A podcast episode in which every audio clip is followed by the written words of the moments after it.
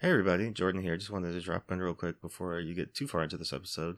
Uh, A Time to Kill is a is a wild movie, so I wanted to give you a trigger warning for this episode because the plot of the film revolves very specifically around the graphic rape and attempted murder of a young child. And if that's not something that you want to hear about, uh, you obviously don't have to be a completionist. You can just skip this episode this week. Uh, we'll be back next week with a wonderful episode with disorientation author Elaine Hsieh Chou. We'll be talking about the Great Wall, so that'll be a lot of fun. Also, we're going to try to get up some conversations about everything everywhere all at once which is one of our favorite movies maybe ever we, we got a lot of thoughts so uh, if those are things you'd rather listen to you can you can definitely check those out uh, but on to the episode all right, so we're gonna go ahead and and take this again, uh, Kevin. If you could deliver your line, and then Sam, uh, we really just want to, you know, this this is mm-hmm. the biggest line of the movie so far. We really want to nail this part right here. So really, just give me everything you got. Uh, oh, this is yeah. the big line. This is this is the yeah, big yeah. line. Okay, so All Kevin, right. uh, go ahead and, and give Sam the setup. And so you think they deserve to die? Hell yeah, them niggas deserve to die. Oh, wait, wait, Sam, Sam, Sam. That's not. is that in the script? What? Is that? Oh, um, no, that's okay. I, I mean, I didn't know he was just going off of what was in the script. I thought it was more of an emotional oh. moment. Oh, well, you know. Um, but we, I mean, we, we can do yeah, whatever I mean, want. Well, we can do whatever. If you're feeling it, like let's let's let's throw some different things out there. You know, let's let's kind of play around with it. We okay. can try it again. Uh, Kevin, go ahead and deliver your line. And so you think they deserve to die? Bury them motherfuckers underneath the jail. Oh, oh, okay, okay, okay. Uh, let's let's let's keep going. Let's try another one. What, what do you got? What do you got? Uh, okay. Uh, Kevin, go okay. ahead and mm-hmm. right. cue them up. And so you think they deserve to die? Yes, I hope every goddamn bullet that came out of my goddamn gun ripped up every goddamn artery, capillary, and bone apothecary in his body. Okay, that was that was a bit of a roller coaster. Yeah, yeah, I I, I was into it. Hey, I, that's what I do. That's you hide Sam. You you hide the okay, ride. Well, uh, Sam, let's give it give it one more time. And remember, these men raped your daughter you know they they really did a, a, a, horrible thing to you and your family so really let them have it like give them everything that you got okay all right kevin go ahead and and, oh. and give them your line and so you think they deserve to die yes they deserve to die and i hope they slip on a banana peel oh mm. the banana peel thing that came yeah. out of uh, do do we have enough for one more? Because I'm, I don't know. I know it's like in the script it says they burn in hell, but the banana peel yeah. just like it was right there. I felt the banana peel. I don't know. I don't know. Did we'll you fix it in post?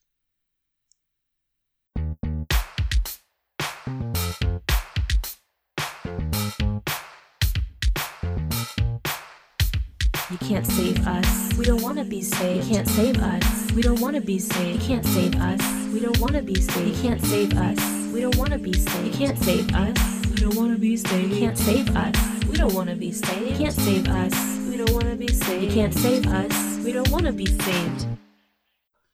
What's good, everybody? Welcome back to another episode of White People Won't Save You. This is a podcast where we deconstruct these white savior films and then we recontextualize them through a black and POC lens. I am one of your hosts, Jordan Clark.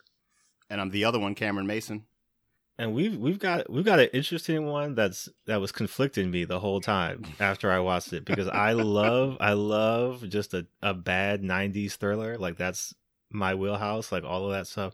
Even some of the because this is a we're we're talking about a John Grisham movie and even stuff like uh you know the Pelican Brief um and things like that where I'm just kind of like I kind of like it. Yeah yeah I know it's not a good movie but but it works for me. But Cameron, why don't you go ahead and introduce our, our guest for this week? Uh, our guest this week is a good friend of mine. Uh, I got to know them at uh, you know a place that I worked at. That um, dedicated to film. Dedicated to film. yeah, that's that's the Much best like way I can podcast. put it. Much like this podcast, not necessarily black film, but dedicated to film. Um, They have a wide ranging musical talent, a burgeoning acting talent. Welcome to the show, Bryndon Cook, Hello. aka Starchild and the New Romantic, right? That's right. That's the music. Hi, thank you, That's thank you, right. Cameron. Thank you, Jordan, for having me. Is Yeah, fun. of course. Well, I was gonna say, you know, Bryndon, you've been up to a, a bunch of stuff. I'm I'm in awe of you a little bit. I think you're a pretty dope guy. Thank you. Um, yeah, no, no doubt, no doubt. Tell tell the people why you're so dope. Though. Well, tell tell the I- people tell the people what you've been up to recently. I, How about I, that? I am um I'm from DC and Maryland. I came to New York hey, uh, hey. to start my acting um you know education or to continue I guess my acting education. That's what brought me here Mhm. collegiately. And um since my time here I've been doing that and music and some writing for like, you know, uh, journalistic publications, things like that adjacent and some modeling here and there, you know, just New York, New York and but um the hustle. You know Right. how get get it how you yeah, live. Yeah, you know, but um, I love that's kind of like you know, Orson Welles before he made Citizen Kane. He was in Paris, you know, making doing caricature paintings of, of people, and then he came to New York and he had the first all black uh, production of um, Macbeth.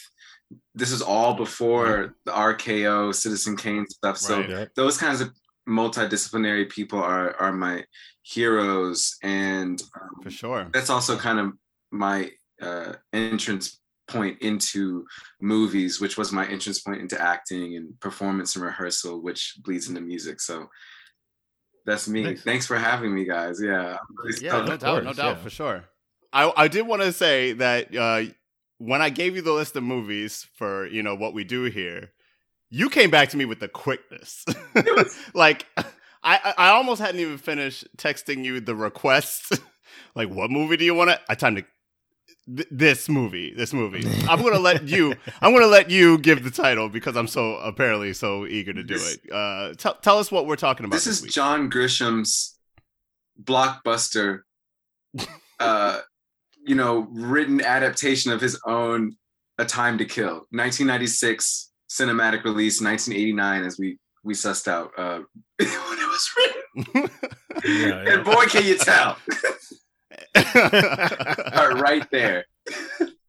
right there. Yeah. Um, and I guess to your point of my uh, just just so we get this out the way, um, I my my father is a long time law professor and lawyer. Um, he Oh, yeah, okay. like he he practiced in a law firm uh, when he was younger than me in one of the biggest law firms uh, of its time on the West Coast, and this was before he Oh, started wow. teaching law. And uh, his his law his law teaching career has taken him from Florida um, to Boston to Georgetown Law, which he's tenured at. So I grew Oh, wow. up in a house um, where this book was around. The audio book was around. We were we Mhm. we watched this film when I was very young, and I've seen it many many many many times. And not only that, but my entire family is from Mississippi. So Oh this wow. this this book this film is and being an actor too it's it's the levels of connection for specifically a time to kill is just beyond me so That's crazy. That's crazy. This is a formative text oh for you then. yeah and also a, a film too i mean this is a, a largely an ensemble based film i mean when you look at the cast for this it's Yeah. kind of like Yeah. unheard of. I mean, the closest thing actually, actually, this th- this movie is timely for so many reasons. But one of the reasons it's also really timely is it reminded me a lot of the Batman that just came out as an ensemble film, and it's just it every Mm, single mm. role is stacked with someone of a particular caliber that's just kind of it's it's not common base, but Even a even a very famous uh, father son duo. Oh. I, I didn't even know that while watching the movie until I was like over. I was like, oh, No, I oh, knew that when I was like wow. eight. like I was like, but you, but but they're also one of the most like they're like the Sheens. The Sutherlands are like the Sheens. You uh, to me, I think you can just see it Right. really quick. You can see it. You You, can Yeah. definitely see it. Anyway. Well, it's it's interesting that you mentioned Batman uh, because this movie is directed by Joel Schumacher Bada bing. of of of two of the uh, most, let's just say, divisive Batman films ever made. We can say a, ba- a bat nipple thing. Um, yeah. And even more interesting enough, those two movies are what this is sandwiched between. So he Wow.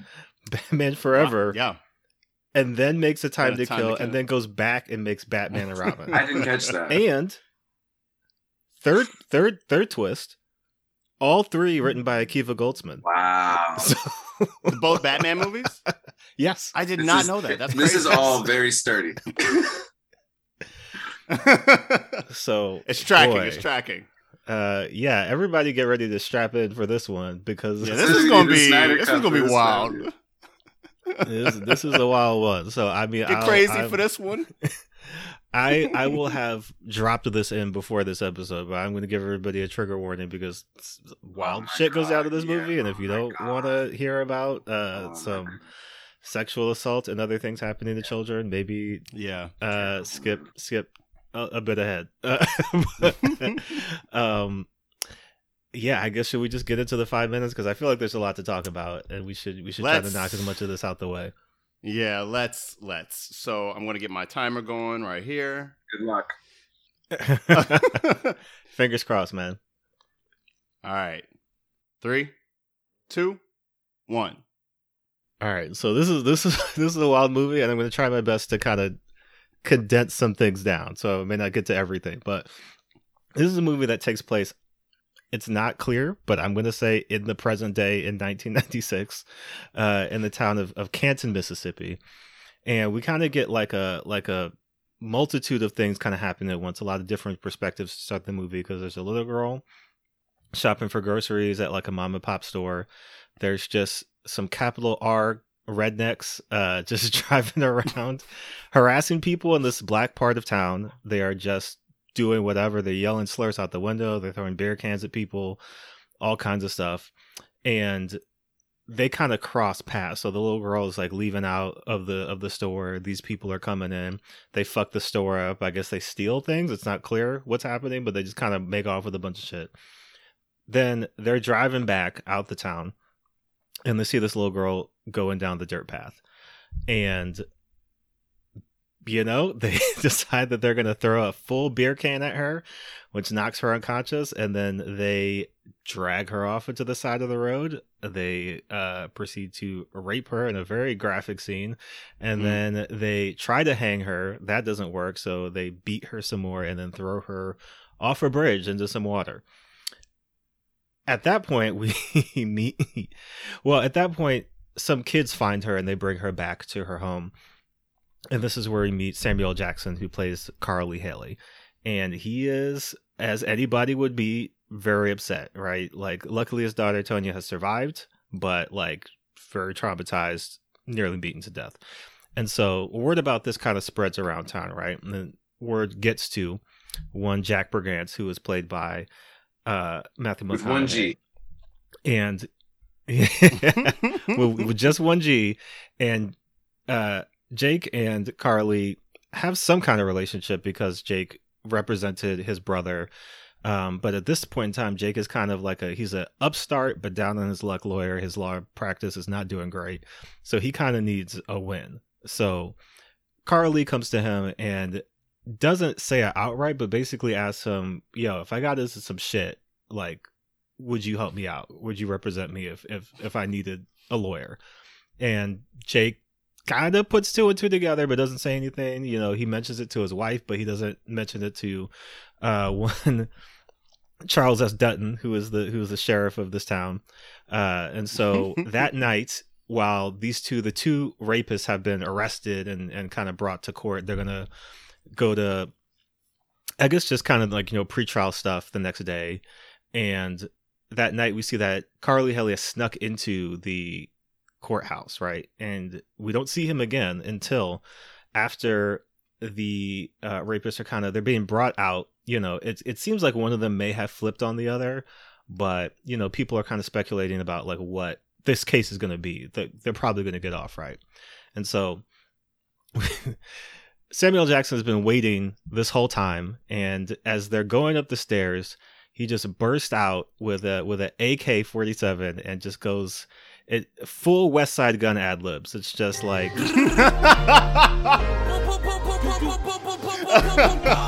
and uh takes them both out. Kills both both men, but also, you know, incidentally shoots a police officer. Somehow he's able to leave. Like he just runs out the back and goes back to his home. And also somehow like the whole police department and SWAT team don't blow up his house. Uh they just come and arrest him. He gives himself up. But of course, who's gonna be his lawyer? Jake Brigance, right? So he goes to Jake. Jake is kind of like, God damn, dog. I didn't think you were going to do that. But he's kind of caught in this weird place because he's like, on the one hand, this is like not a great case to take. On the other hand, though, this could be like the case that makes my career. Like this could be a big deal for him. So he decides to take the case, but on the opposite side, taking the prosecution is District Attorney Rufus Buckley, played by uh, known uh, pervert, pedophile, and the like, Kevin Spacey, who In a wants to fitting the role. de- gets the death penalty on Carl Lee Hailey. Like he's he's gunning for him. They're going to put him in. At this time, we still had the gas chamber, so he's going to put him in the gas chamber. And who who of course is residing over this case, but one Judge Omar Noose. Now, when I heard the name, By the way, your like- fi- your five minutes is done right here. it's fine. It's But we could definitely talk about this name because god damn. when I heard Omar Noose, my brain did two things because I was like Omar, and then I was like, but Noose. Uh, of course, this is a white man, and he is not a not a very you know like lenient judge. He's very stiff on things. He likes to have things his way.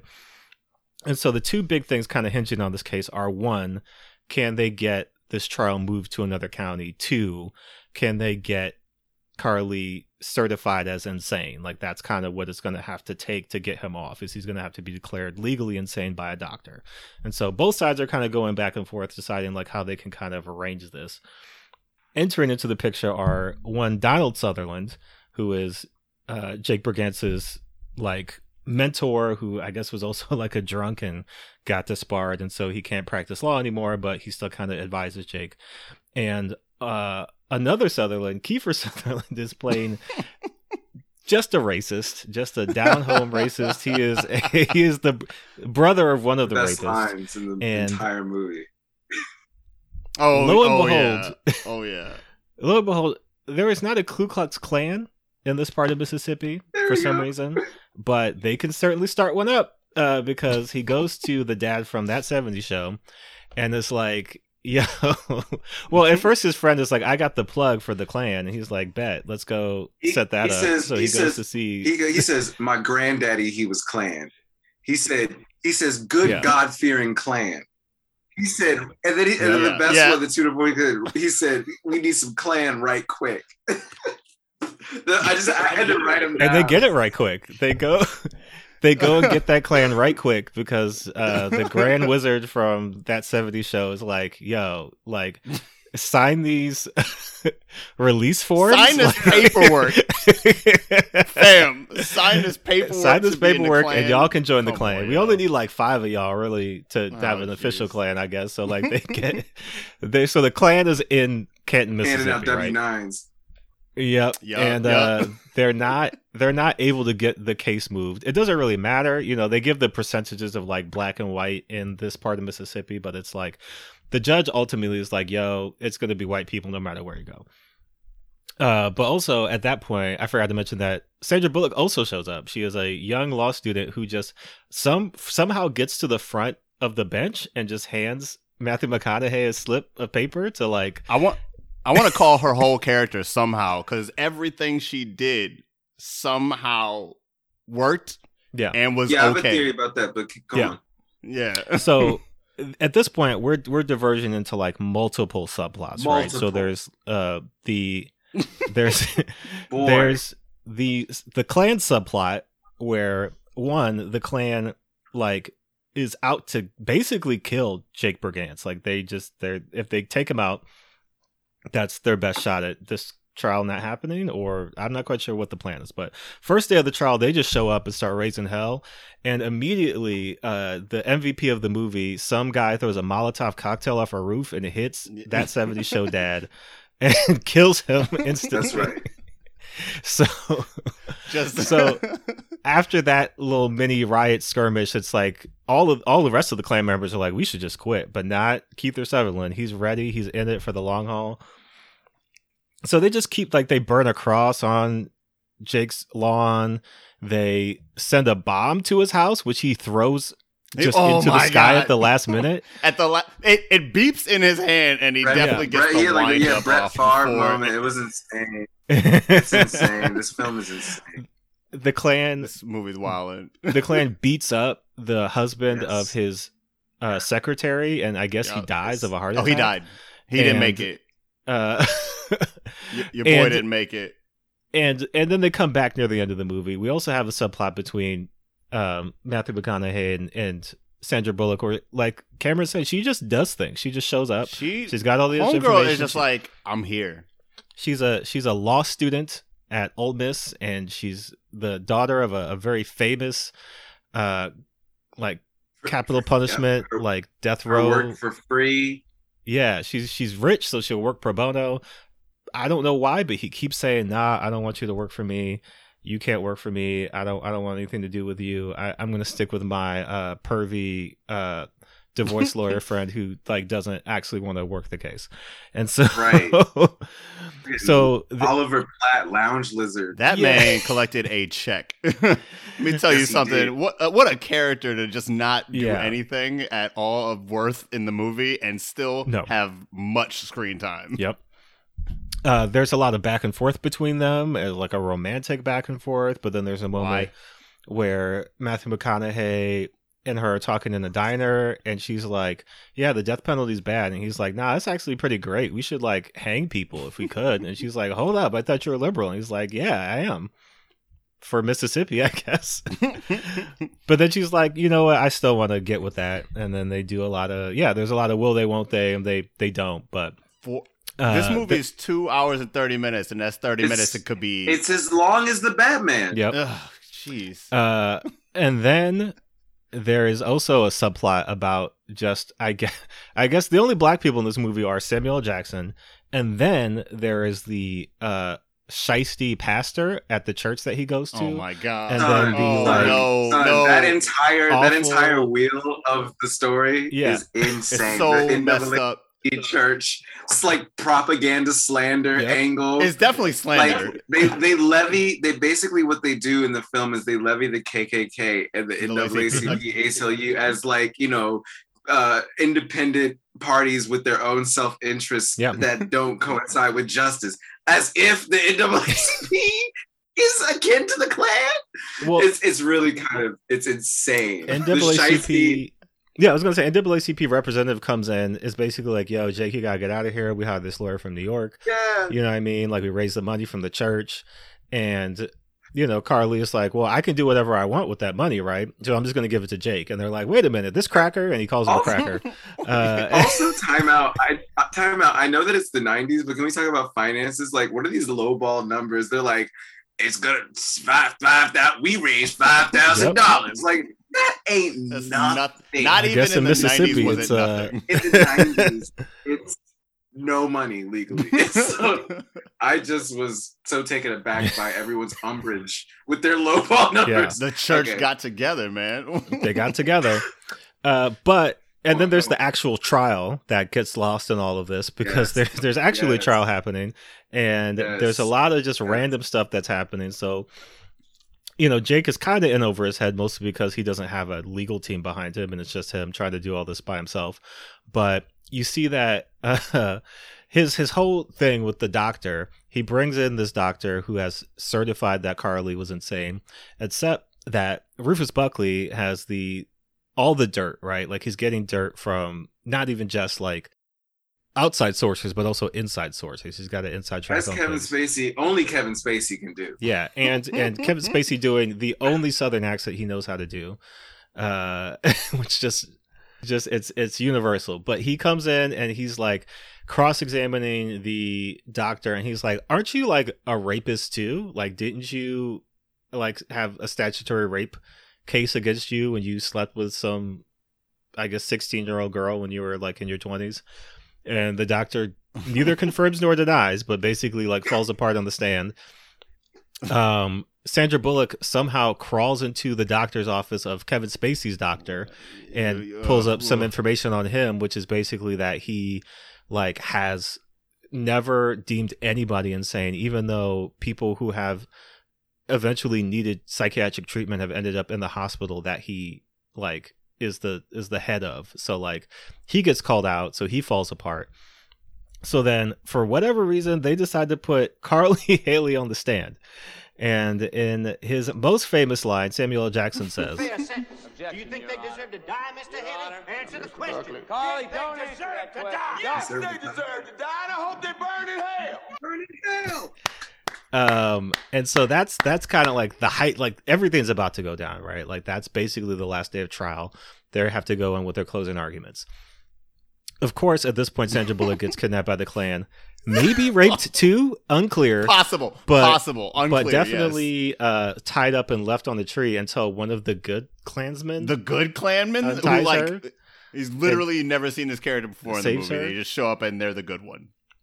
Um, and then there's also a moment where they Jake and Carl Lee are in the cell, and Jake is like, "Oh, so I don't know what I'm gonna do. You know, like this is a big moment, and I don't know if I have what it takes." And Carl Lee's like, "Well, no, that's why I chose you because you're not like a good person. Like you're one of them. You're one of those white people. Like you're not." A good white person, like you're just a regular ass white person who knows how to talk to these white people, and that's why you're my lawyer. So talk that talk, you know, talk talk that white talk to these white people and get me off. Uh, and that's exactly what he does. He gives basically all he does is describe in gruesome detail the rape that happened to this black girl, and then ends it with, "But just imagine if she was white." Imagine she was white. The defense rests. I'm they're actually like, looking at the Wikipedia article for this, and the whole paragraph is about the speech, and then it just ends. Now imagine she's white. And they're like bars. he literally dog. says now. Now imagine she's white. The defense rests. and they do, Like, and in- then he gets off, and they win. And they win. uh, and then it's insane. the movie ends with a literal invitation to the cookout for The Jake. cookout! Gyllenhaal. Wait, oh my god! he comes. I think it was like 11:30 at night when I got there, and I was like, Yeah. "Oh, when he gets to go to the cookout, woke up the whole damn apartment. Like, come on." Yeah, no, he Carl Lee in in his jail cell soliloquy tells him, you know, our daughters are never going to play together. Like they're not going to be friends. And Jake's like, just just watch. You know, I'm going to bring just- my daughter Just wait. unceremoniously to your house and force them to play together. Uh, and that's a time to kill. And boy, did it kill the time. Yeesh. Um, so yeah, This I mean, in movie case, was wildin'. we'll we'll give a little bit of background before we go in on this movie, but like I said, it's directed by Joel Schumacher, written by Akiva Goldsman. It stars Sandra Bullock, Samuel Jackson, Matthew McConaughey, Kevin Spacey, um, Oliver Platt, Charles S. Dutton, Donald Sutherland, Kiefer Sutherland, and Ashley Judd. Ashley Judd, who I almost I didn't completely was forgot about. Yeah, um, it had a budget of Big key. She's a big key to this thing. it had a budget of 40 million it went on to make 152 million dollars so it was a huge success uh, Yeah. in terms of financials it was also um, matthew mcconaughey's first starring role and basically what made him matthew mcconaughey was this movie and that speech. So um, before we go any further i guess we should we should just get this out the way so we can get into it um, but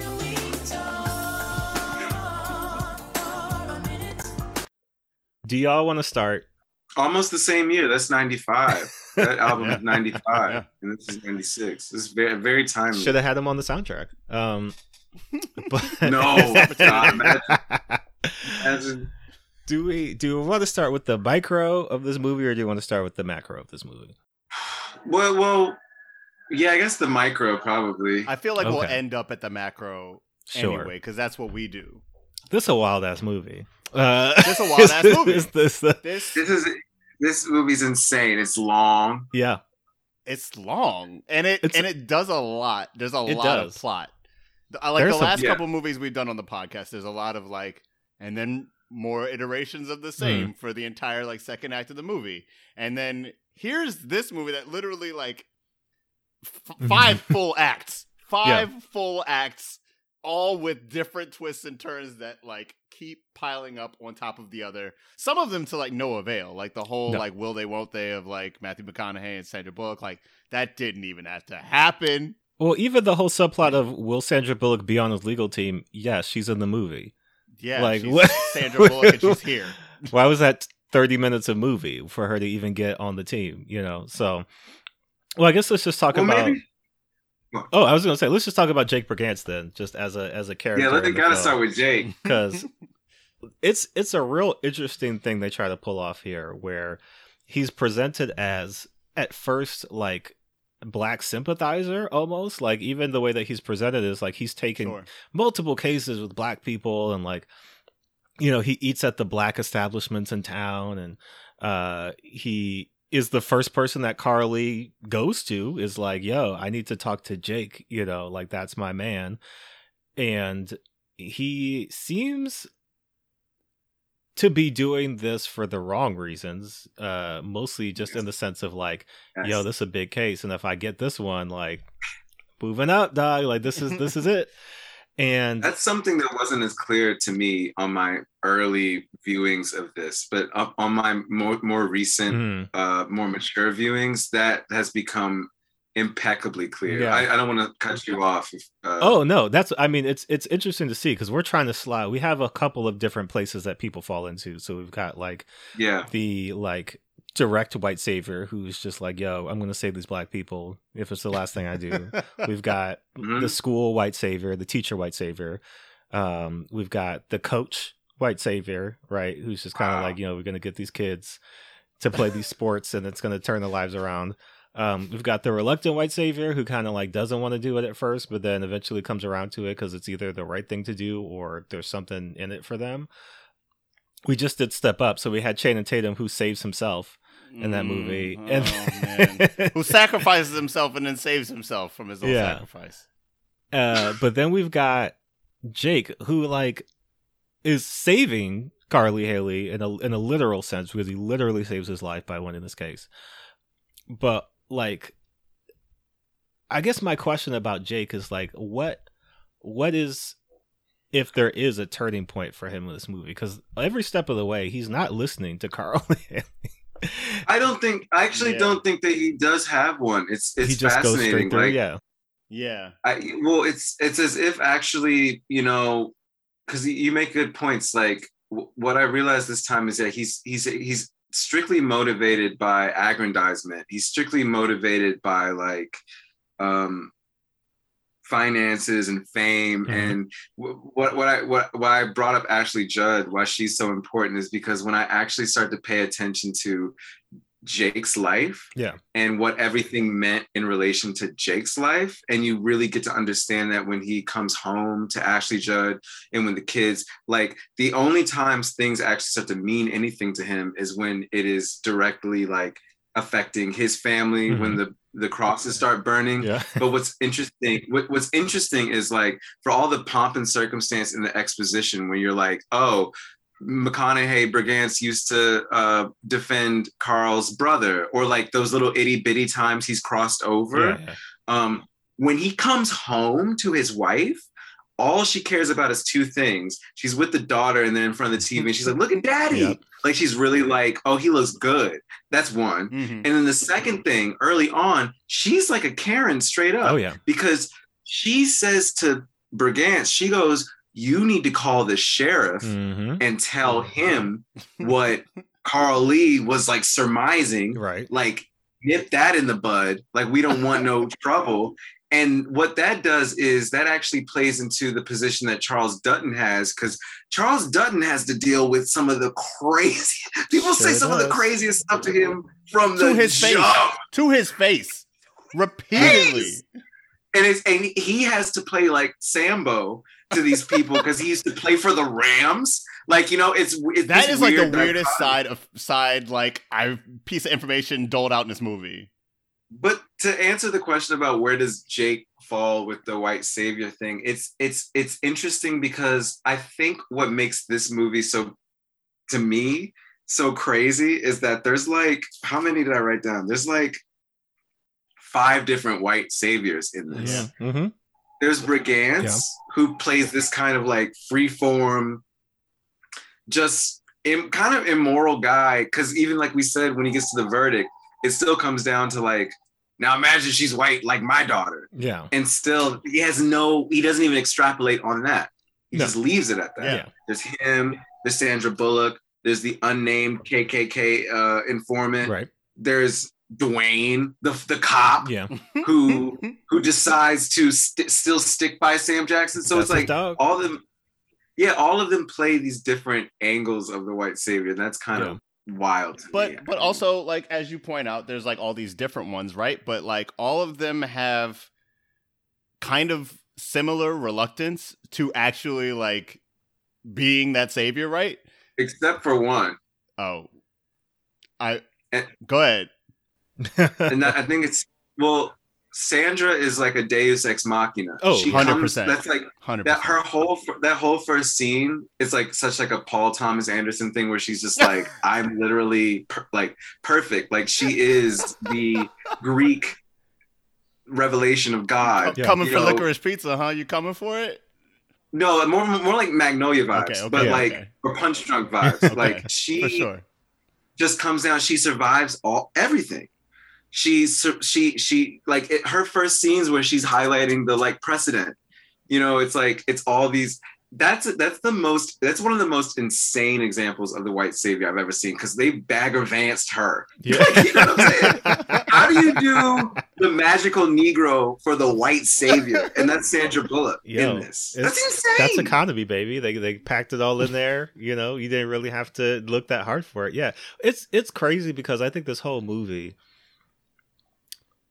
Samuel Jackson is the best part of this movie, right? Samuel Jackson is the, is the best Oh, oh, oh, part. oh. He's Without the heart and soul of the movie. Like he's what makes the movie work. If it wasn't Samuel Jackson, it was just some other random black person in there. I don't know if I could have sat through the two and a half hours of this. i'm not i'm i'll be i'll be frank i think it's like one of his best performances like It's it's the Yeah, one. i think it's the No. one yeah, No, not I get him. I this is also something that's very uh the, the his performance in this film is part of the reason I yeah I can never really come back to it. And and convert like conversely every time I watch it there's more I can learn about the like the caucasity of it.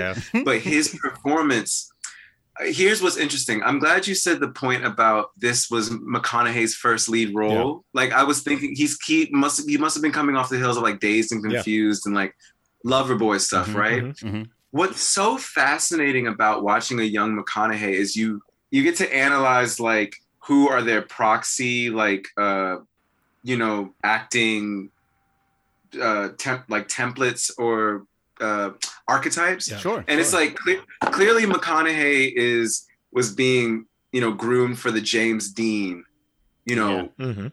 Emotive kind of like you know that that was a big thing. But what's very fascinating about um, James Dean is like uh, um, a rebel without a cause. What's so re- revelation uh, revol- revolutionary about his acting is that he is behaving and being in a way that is like so real Yeah. that you you can't even really you can't even like the fact that it's just captured on on camera is kind of just magic. Yeah. That's what Sam Jackson does here. Yeah. like Yeah. The the man for all of the ridiculousness that we're talking about, we're going to get into the way that he streams through his performance yeah. and he never gives any of these white people really any like you know oh yes sir like he never does. Mhm. he holds the line about his daughter 100% and that he knows that he is 100% in the right. And that's why that big line that he has at the end is always so rewarding because you know it's true Yeah. they did deserve to die Yeah. and they do deserve to burn in hell Yeah. and, and and the movie tries desperately. I don't know if it's trying to. I think it's actually trying to stay away from it, but it leans Yeah. so far into camp in Oh, totally. so many times, almost like almost the entire runtime of the movie. It leans into It's a camp, Joel even with Schumacher his film, line. baby. But yeah, yeah, exactly, exactly. I mean, he beamed him with that Molotov cocktail, like Yeah. direct hit, you know. Eh, but that's such a great point about camp and about melodrama. The things that it's part of why I loved House of Gucci this year. I'm very biased about that because the, the the key to that stuff when it's really like larger than life emotions is when you are the most 100% devoted and like rooted in it. right. The reality of it can really make that experience like palpable. And I think Sam Jackson like he conquered something in that role. I mean, I just finished watching it, and I'm like, that honestly, a lot of actors I've never seen touch before. I don't know if he has again, but um, it's. I I think I lied to myself that he he won the Oscar for that one, but he got it for Pulp Fiction. Yeah. But but boy was he robbed because that's just Hmm? that's one of the greatest performances any actor's ever given. Yeah. Period. Well, and he actually uh, does not have an Oscar. He was only no- He didn't win. he for did Pulp- not oh, win wow. for Pulp Fiction. Yeah, he no. he only was nominated. He's actually getting an honorary Oscar this year at this Mm. coming ceremony. So that's that's also crazy, right? Because you watch this performance, and from word go, you are instantly like on his side. Even when he shoots, even when he actually shoots them, that's like 30, 40 minutes into the movie, and you're still like, yeah, that's right, correct. Yeah. Before that, the scene when Charles comes to pick him up, Mm. and he comes out the house. You just watch that and re and loop that, and there's no shame. There's total like. I, I don't even know how you. I thi- and they shot that outside. Right. I don't know how you make that. Mhm. That's all coming from Sam. It is? It's just it's just beyond Yeah, me yeah. and and and that hit he and also I don't know if you noticed Octavia Spencer's in this. Sure is. For like didn't have two any seconds, lines. yeah. Yeah, Podcast favorite it's- it- Octavia Spencer. oh yeah, Re- Yeah, repeat offender on this podcast. the level of acting that the bla- the black cast brings to this film is is that is is the only redeeming thing of this film. But they also because- hired like Charles Dutton, who is like from the August Wilson school of acting. You Mhm. know, like the the biggest performances. The like he's he. I remember when he had that show Roc on Fox, and it was Yep. like he was doing Othello every week. I'm like, guy, it's a sitcom. You can calm down. Charles Dutton s- has stabbed a man in real life. That man's been through things. He's been through things. we Well, can look. tell. both both Sam and Charles are definitely going to get Oh, for certain, for certain. because they they they carried this movie and it's wild too because this is one of the movies before Samuel Jackson was Samuel Jackson and before people were like yo just be Sam Jackson in the movie like that's what we want from Right. you like he was Yeah. like Right. yeah come just like you know because he is you see him talk even today you know like he's i think he's like 72 now he still loves acting he still loves being in movies Right. like Mhm, he still mhm. just loves to show up and like perform and do all that stuff Mhm. and we'll talk about this a little bit later but of all the interviews that i watched for the cast of this this movie he was the one that was like i think got he got the movie. Like I think everybody else was kind of like, yeah, this was like a important or like fun movie to do, or like I'm so grateful to have been part of this John Grisham, you know, whatever. And Samuel L. Jackson was just like, y'all saw the movie, right? Saw- saw- Yeah. You know I mean? Yeah. Uh, This was his punch drunk. This was really it. yeah. Well, so I think because spinning out of that, right? Like it's interesting that this is a movie, and, and we're gonna get into the macro in a minute here. This is a movie about black trauma and black pain, filtered hmm. through the lens of a white lawyer who gets a majority of the screen time. There's a point in the time where you just lose Samuel Jackson, right? Like, He's not in the movie for like 50 minutes, probably. I would say. After- there's a after- long period in the middle. Yeah, after they try to blow up Jake's house the first time, Yeah. they Yeah. do blow it up the second time. We didn't we didn't talk about that. He just gets his house blown up, and his dog. I thought they killed the dog, and I was like, this movie is just wild as shit. But I guess the dog got to No, this, this movie did that Homeward Bound where you think they're dead and then they come running out the Yeah. woods at the end.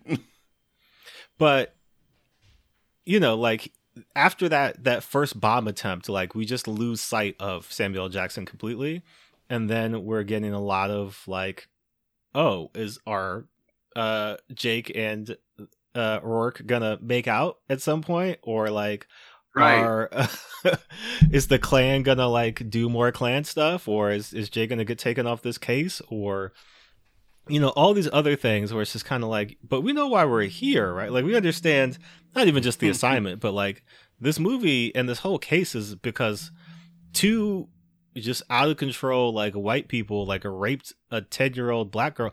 And here's the part too right? Because like we could talk about this as a sidebar omar noose like that was the name you came up with like that was you know what i mean when i heard that i was just like One of the this is the judge, right? yeah One of the most immediately biased judges. There was no stakes. No. Like it was insane. like they tried to file the motion he's like nah y'all can't do that and he's like i haven't even given you the paperwork yet he's like Fair- motion denied Right. uh but then like He was like, I don't even want to hear it. randomly though like he's so inconsistent because at some points in the beginning when jake is trying to like cross-examine i think the mother of one of the rapists you know he's just like why are we bringing up the rape? And it's just like because that that's why he killed the because these two people. And then later Yeah, when, time and time again, time and time again, the the the judge says, "Hey, habitual, habitual." but then kevin guy. spacey's bringing it up and then he's just like yeah it's fine. Like i don't have a problem with this. So it's just like you know just very weird like swings of of just I, I don't really know what I'm supposed to take from the character because again at the end of the movie he at the end of the movie this is what this is what all these movies do right? Because this movie like a lot of movies doesn't have the courage to really like turn the mirror go on. all the way you know it's just kind of like let's look a little bit but then not all That's you know what I mean because Yeah. like Jake throughout the movie you're supposed to be on his side and I guess if you're a white Right. person you are I was about to say, you are Jake. end. Uh, you know what I Jake mean? is your Yeah. audience avatar as as a white Well- person. I'm, I assume. Grisham has said that Jake is an autobiographical character, right? Like he is Oh, that's insane. What? you know, so like he What? he identifies. Okay, Mr. J.K. Rowling. like, let us know how you really feel, John. Like, Jesus Christ. Wow. but you know, so like that's supposed to be your audience surrogate, and then of course for us black people, we get Samuel Jackson. So we we either get to be the father of uh, uh whose daughter has been viciously raped by white supremacists, or we get to be the shyster pastor at this church. Yo, We get to this is the- be the, worst. the- the worst. The, the Coon Squad. yeah, The you know, Coon Squad. or I guess we It's could be They really did pull up like we got it, we got it. That It was insane. They pulled up. With, they it was so '90s too because they pulled up with like the fake OJ Dream Team. They had like the Mm-hmm. one ambiguous Jewish Italian guy, you know, and they had the short, the other shorter black guy. Yeah, yeah, Yep. And they're like, "We're gonna, we're gonna get them all. We're And I gonna, was we're like, gonna take them all down. It's like, what are you? like Shut no, up. y'all not gonna like. This is some real '90s propaganda. Like Yep. we're demonizing the, the, the Dream Team. They literally had Cissy Houston singing like two seconds ago. Like, don't play me. I, I'm I'm watching Yeah, the no. movie you're presenting to me. they pulled Right. they pulled up and it was just like Wait, you really have a song called the Coon Squad? oh boy yeah Oh, I'll, I'll send that to you later. Mm. Uh, I didn't even know that existed. I thought I was just coining that. I literally thought I was coining that just now. I thought I coined. Damn, um, the zeitgeist. You can't keep up. You got to get with it. but it's like you know it's wild how I, like i guess we're supposed to be as an audience as a general audience empathizing with the black characters in this movie but we don't really get to spend any time with them we do No, get to we- spend the they, time with they, them They honestly look on like awestruck all the Yeah. time. well like you know we get to see the the hero who is that woman who backhanded the leader of the Klan Hell when he yeah. started talking up Hell and yeah. She's my hero. She's the best character in this whole damn movie because she was like, hold me back, hold me back. You know what? Yeah. Fuck all that. Whap! And gave him the one, two, and like was out of there. Yeah, huge, huge L for the for the Klan. Uh, they uh, can't even set off Yeah, a your leader, riot, your right? leader They comes back home and you got like, I, stomped I saw you got slapped by an old lady, fam. and and I set think on fire go on. and die.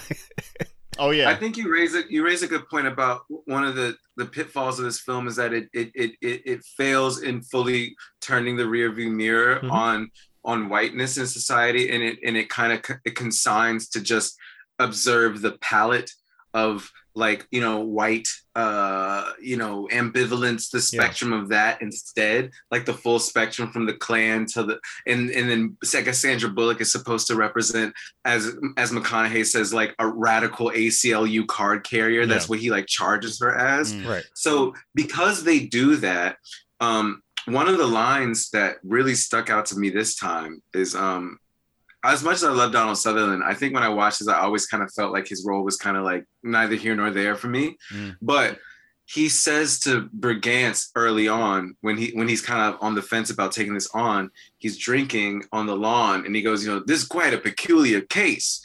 because uh, if you win or if if you lose, justice will prevail. Like he presents that to him Yep. as the conclusive um, experience of this case, and I think that why this movie can like can be watched again like Yeah. besides the phenomenal stuff that Sam Jackson does like the alchemy he does in this film making this into something a whole beast of its own um is that like when you hone in on lines like that you realize okay if I watch this as this kind of like survey of the field of whiteness Mm. and just understand that it's almost kind of like this uh picture gallery of different kinds of white saviors, different kinds of like just white, uh, um, you know, in- inadequacy, ineptness, Yeah. really. Um, that moniker, that moniker, that banner moniker that that uh, Lucien, that Donald Sutherland presents to us, is kind of the issue. Is that for white people there are no stakes. For Mhm. white saviors, there are no stakes. Yep. Um, the whole movie rests on their whimsy or their uh you know their, their ambivalence of, of should i do this or should i not? And like sam jackson has these great lines like you know after they have the whole scuffle with the aclu people they go downstairs and he's like give me some skin. You set that up? And he's like yeah i needed you here. And he's like blah blah blah. He's like and then sam says to mcconaughey he's like yeah you're there and i'm in here. Like he doesn't break from it because he's Yeah. like the truth is it's like you know I, I, the, the the consequences for me you haven't even begun to ingest them. His and i'm almost ready to die. His delivery of that line is and it's not the Every line, actual though. yeah every line but Hmm. he makes that line feel like the thesis statement of the movie He- the way he, says it. it, because He- he- it's direct. It's straight on. Yeah. it's not like angry. It's not i'm sad because i'm in here. It's like these are the actual this is the situation. And this is the Yeah. situation in america i'm in here. People like me are in here and people like you are out there. Straight up no frills. End of story. Right and the stakes are just kind of like you know come see come saw for you and it's based Right. On could- like proximity to work and and and um you know getting a, a what's it called when you get moved up in in raises and stuff like upper that. upper mobility. Upward mobility yeah upward mobility right? Yeah yeah, It's, it's fast it's fascinating. It's fascinating. Well, it's it's interesting too because in the many interviews that I I watched for this, Samuel Jackson's gets, of course, he gets asked about like you know, oh, like you know, you could really feel the the anger from your character, right? Like they were so mad about you know, like what happened to their daughter and, and all this stuff. And Sam Jackson, Boy. as he's wont to do, right? In many an interview, if you if you watch the interview with Sam Jackson, immediately cuts off the interview and is like, "Well, I don't know if I was angry, right? Like he was like, Damn you know, right. I I feel like my character was like in just in a real state of grief, of Yeah. of mourning, Yeah. and like yeah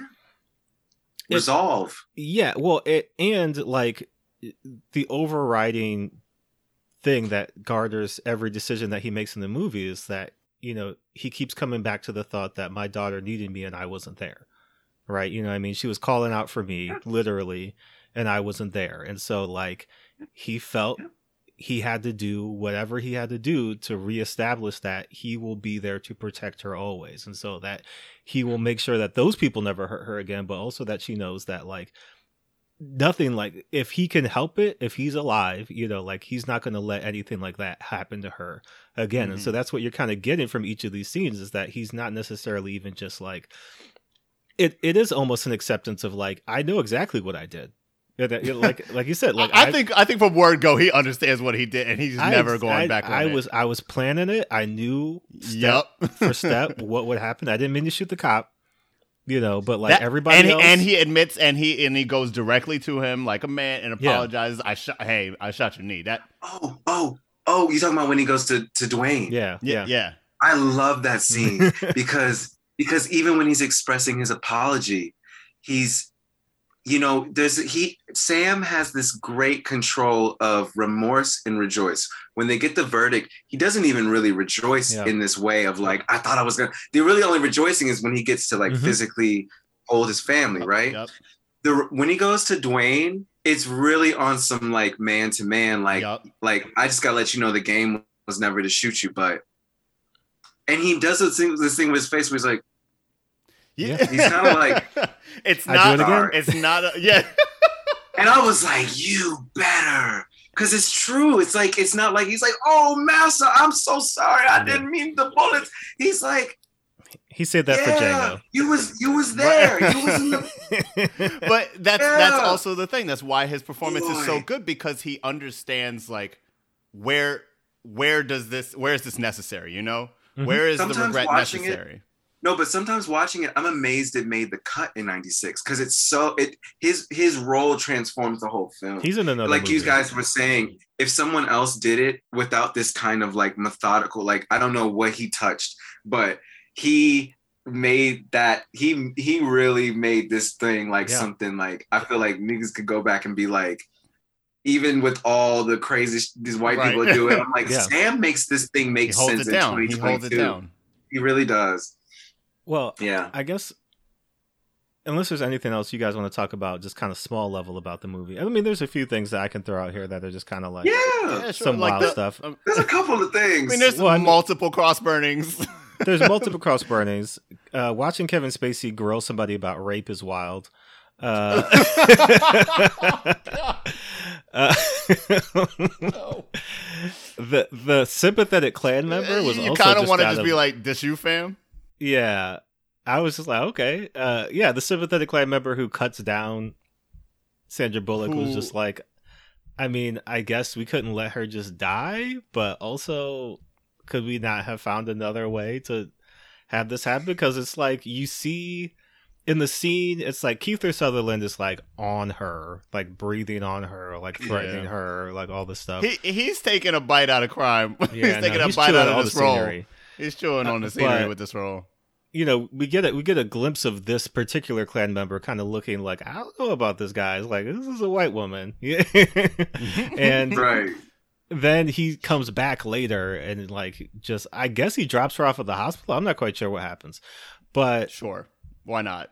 it's just kind of like, do we like a bunch of things we don't need, right? Like, don't need sympathetic Right. Klan member. Don't even really need her to be abducted by the Klan. I'm not quite sure what I was supposed to be getting it's not like he's gonna like leave Ashley Judd and go run off with Sandra Bullock. It's so No. weird. Like, yeah, that's like, the thing too. the That's weird infidelity, like the like the okay, like the. Yeah, Ugh, like, that's what? that's what feels the most like white person to me is the Yeah. infidelity plot because it's like you've built this person to already be a person who loves his wife, loves his daughter, right? Like would do anything for these people, and and you've already been shown that repeatedly. Thirty minutes into the movie, I get it, right? We see Sandra Bullock, and we're supposed to be like, "Oh, she's sexy," and they work together. right. This is a problem now, This- and it's or, like, or or you, Yeah. or this gets a pass, or like infidelity. Yeah, yeah, okay yeah. On the white side of town, like, right, right, right. Like if if they do it because they're both sexy people, we're not gonna feel so bad about it morally. And it's like, no, no. And this movie doesn't need it because the movie doesn't even want to go there. Because when it does go there, it's like she's busted up in a bed, in a hospital bed, and she's still like, you still want to go out on a date? It's like, why? You don't have to ask. Don't don't do that. I know That- it's almost as if I wish that they just did the magical realism thing where they were like, Yeah. where like where Brigance goes like, like man, like she really saved our case, and he's like, who? They're like, which she? Like, mm-hmm. I, I was the only one who saw her the whole time. You know, like Garden of Good and Evil, because that's like, yeah, Yeah. it's really, like it was just in the ether, you know. It- But I it's guess just it's just strange for me because there's like two characters who are there to help Jake, right? There's Right. Oliver There's Platt's three. character, and there's there's, There's- yeah, there's Donald Sutherland. oh, There's the Donald first Cameron. How could you forget the first member of the NAACP in this county, Donald Sutherland? What's funny is I saw I'm drunk. I saw the painting that he pointed to in the when he goes like you you my guy you're my guy right? Yeah. and instantly I thought back to Basmati Blues. I was like oh Donald Sutherland. But that's he's not in this movie. And I totally forgot that I saw his name in the opening credits. I'm like Yep.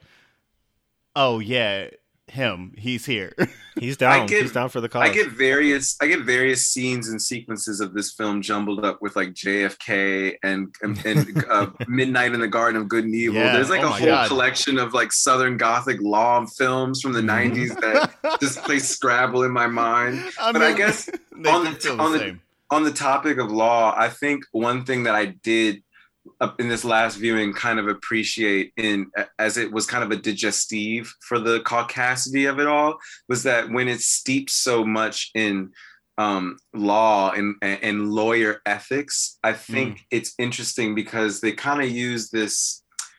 Lawyers are supposed to navigate themselves with this Hippocratic, unbiased thing. You know, this Yeah. ethos of kind of like I can be on defense or prosecution. It's all about debate. Um, that as kind of like a proxy for white ambivalence, for white privilege, for this space that they have uh, been allocated to not feel anything for anything and just kind of sit in this middle and and and only sit on what serves me. And one thing about Brigance that really stuck out to me on this watch was how much of just a pure like hustler he is. Because even the scene immediately after like the plea hearing, he comes down and he's grilling Carl Lee about being a hundred dollars short of a G. Yep. He's he's holding nine hundred dollars in his mm. hand, and he's and he's and he's heated that he hasn't given him an extra hundred because the full hundred the, the full 100, thousand, Yeah. and even the issue is that I can't even the thousand's too little. And I'm like, bro, this is like a death penalty case, and you and you supposed to have represented his brother. I was like, from that scene to the to the NAACP being like, you know, we got this, we just swindled them out of the money they raised us. I was like, this man is just a pure hustler. Like I didn't Yeah. really catch that on my early. Well, because there's also the scene where he's in church with Ashley Judd and her parents, Mm. and he's talking with them, and then the news cameras goes up, and he's like, "Oh wait, I, I need to go. I need to go be on TV real quick. You know Right. I mean, here's an opportunity for me to speak and be, you know, like, like, Mm. because his whole thing throughout the movie is like, this is." This is a literal black or white case, right? Like I'm going to show that a black man can get a fair trial in the South, and like I'm going to do yada yada yada and you see him repeatedly on tv kind of spouting and touting these lines and it's it's interesting because all right i guess let's let's pivot slightly into the mid mid macro here because there's a there's a big macro point that i want to get to but like Mhm. His his final closing speech right and the Yeah, speech yeah. that that samuel jackson gives him before the the end of the trial so Oof. this let's let's start with Samuel Jackson's speech. I think Yeah. this is this is where this movie conflicted me slightly because this is probably the closest that any of these movies have gotten to saying the full part. you know what I yeah the, the quiet part they get they get around they kind of tiptoe through it and like but every white savior including jake brigance at the end of this movie is redeemed right? Every one of them right. comes out of it like you did the right thing. They still win. Yeah. Mm, you know what i oh, mean you oh, made yeah. a Oh, yeah. difference and you are important right? You know what i mean? And like and so you know this is kind of supposed to be like a oh wait is jake you know because like the first part where sandra bullock kind of calls him out you're supposed oh wait is jake bad? Like is jake doing a bad thing? And then you know like samuel jackson calls him out here and it's it's a similar energy of like wait a minute is jake doing this for the wrong reasons? And i think there there is truth to this the speech that samuel jackson gives him right? In the sense of like oh no you you are not any different from these people, you know, these Klan members in the sense that like you don't see me any differently as as, you know, black person or, you know, like in a specific kind of black person, right? Like you're not Mhm. looking at me like, "Oh yeah, like I'll give you a chance." It's just kind of like, "Oh, if you didn't know me, like if I if you didn't represent my brother and I try to roll up on you to get you to represent me, like that's not happening, right?" And Right. so, you know, like you you get that feel for it and also just the general idea that sure, right? Like you can mean well and you can want to do good things, but at the end of the day, there's two Americas, right? There's hmm you and there's me, right? And the this privileges that you are afforded, not only as a white person, but like look at Jake, right? He is a lawyer with no clients, still in this big ass office. Like It- if that was a black lawyer, they would have turned the lights off. Yeah. Day the day after that check did not come in, he's sitting in the dark. There is no way that he's getting afforded all these opportunities of not paying people and not doing all this stuff, and still that big ass office that he has. Um, so like clearly, like he's living kind of. She's got that big ass house that he's renovating with what Right. money that I don't understand. So you know, like he's good, right? And that's also that part where Samuel Jackson is like, "I'm in here and you're out there." You know what I mean? And like you're you're this is kind of a game to you, right? This is kind of like you're playing this is like Bingo. Yeah, you know, I'm gonna I'm gonna be the literal hero here. I'm gonna be the one. After Right. this, I'm gonna be on, right? Right. And you know, I I I want to get your opinions on this particular scene, but I also like had to question into the future because there's sequels to this book and I, I haven't really looked into them yet, but like. I get the feeling, obviously, like this case made Jake Brigance the lawyer.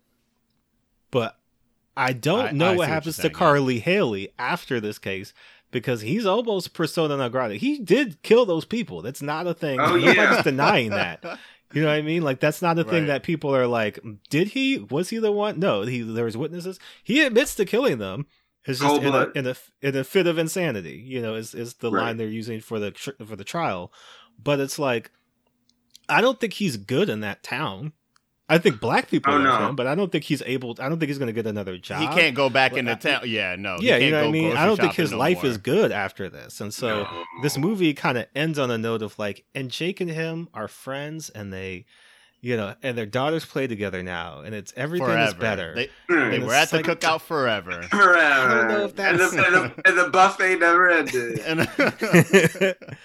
But how did y'all how did y'all read that particular scene where he's kind of reading Jake uh, before they go to the the final big it's, speech? it's like I was saying with Sandra Bullock, almost that you know when you get to the conclusion of the reality of some of these things, they're kind of a bit a bit like nonsensical, almost like magical, like like the ending when the daughter breaks through, the daughter Mm. who has oh yeah. I mean, like, man, it's just an. I mean, there's so there's so much in this film that like part of why it's so relevant is like they they gloss over that this girl somehow survived unspeakable horrors, uns, unspeakable horrors, and and and and that Ugh.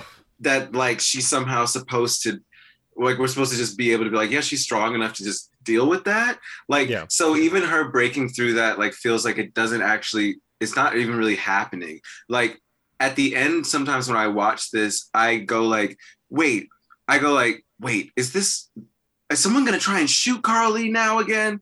Like is someone gonna break Right. through like more retribution and it, then it doesn't happen? And i'm like yeah, I just I I really feel I feel what you're saying, Jordan, because I didn't know I, I think I forgot that there's like I, I do know that John Grisham like will take his leads and they have multiple, multiple just Yeah. you know more and more stuff. But I do wonder with Carl Lee, because yeah, there's just no way. Like there's just no, No. way. In that town, there's a newly formed Klan.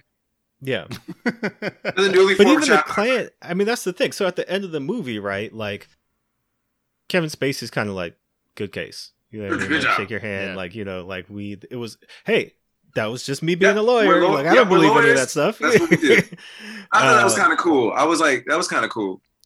and then like even Kiefer Sutherland is kind of like what if he was white you know that's that, that speech kind of worked on me it got Weird. him, and he's a Klan member. Fam. you know It's- and i'm it's- just kind of like You know what? Them the- niggas believe in magic, like, and do heard a speech and was like, you know what, he kind of right. I hate to Yeah. tangent so far, but I'll make it short. The, the ending that this reminded me the most of, and it's a movie I've been thinking about the ending a lot recently, is the ending of Purple Rain, because the the the, the major conflict in Purple Rain really is that what Billy, the club owner, says to Prince. He goes, "I got three bands." He goes, he says, "I have four bands." And I goes, I have three bands. I only need two.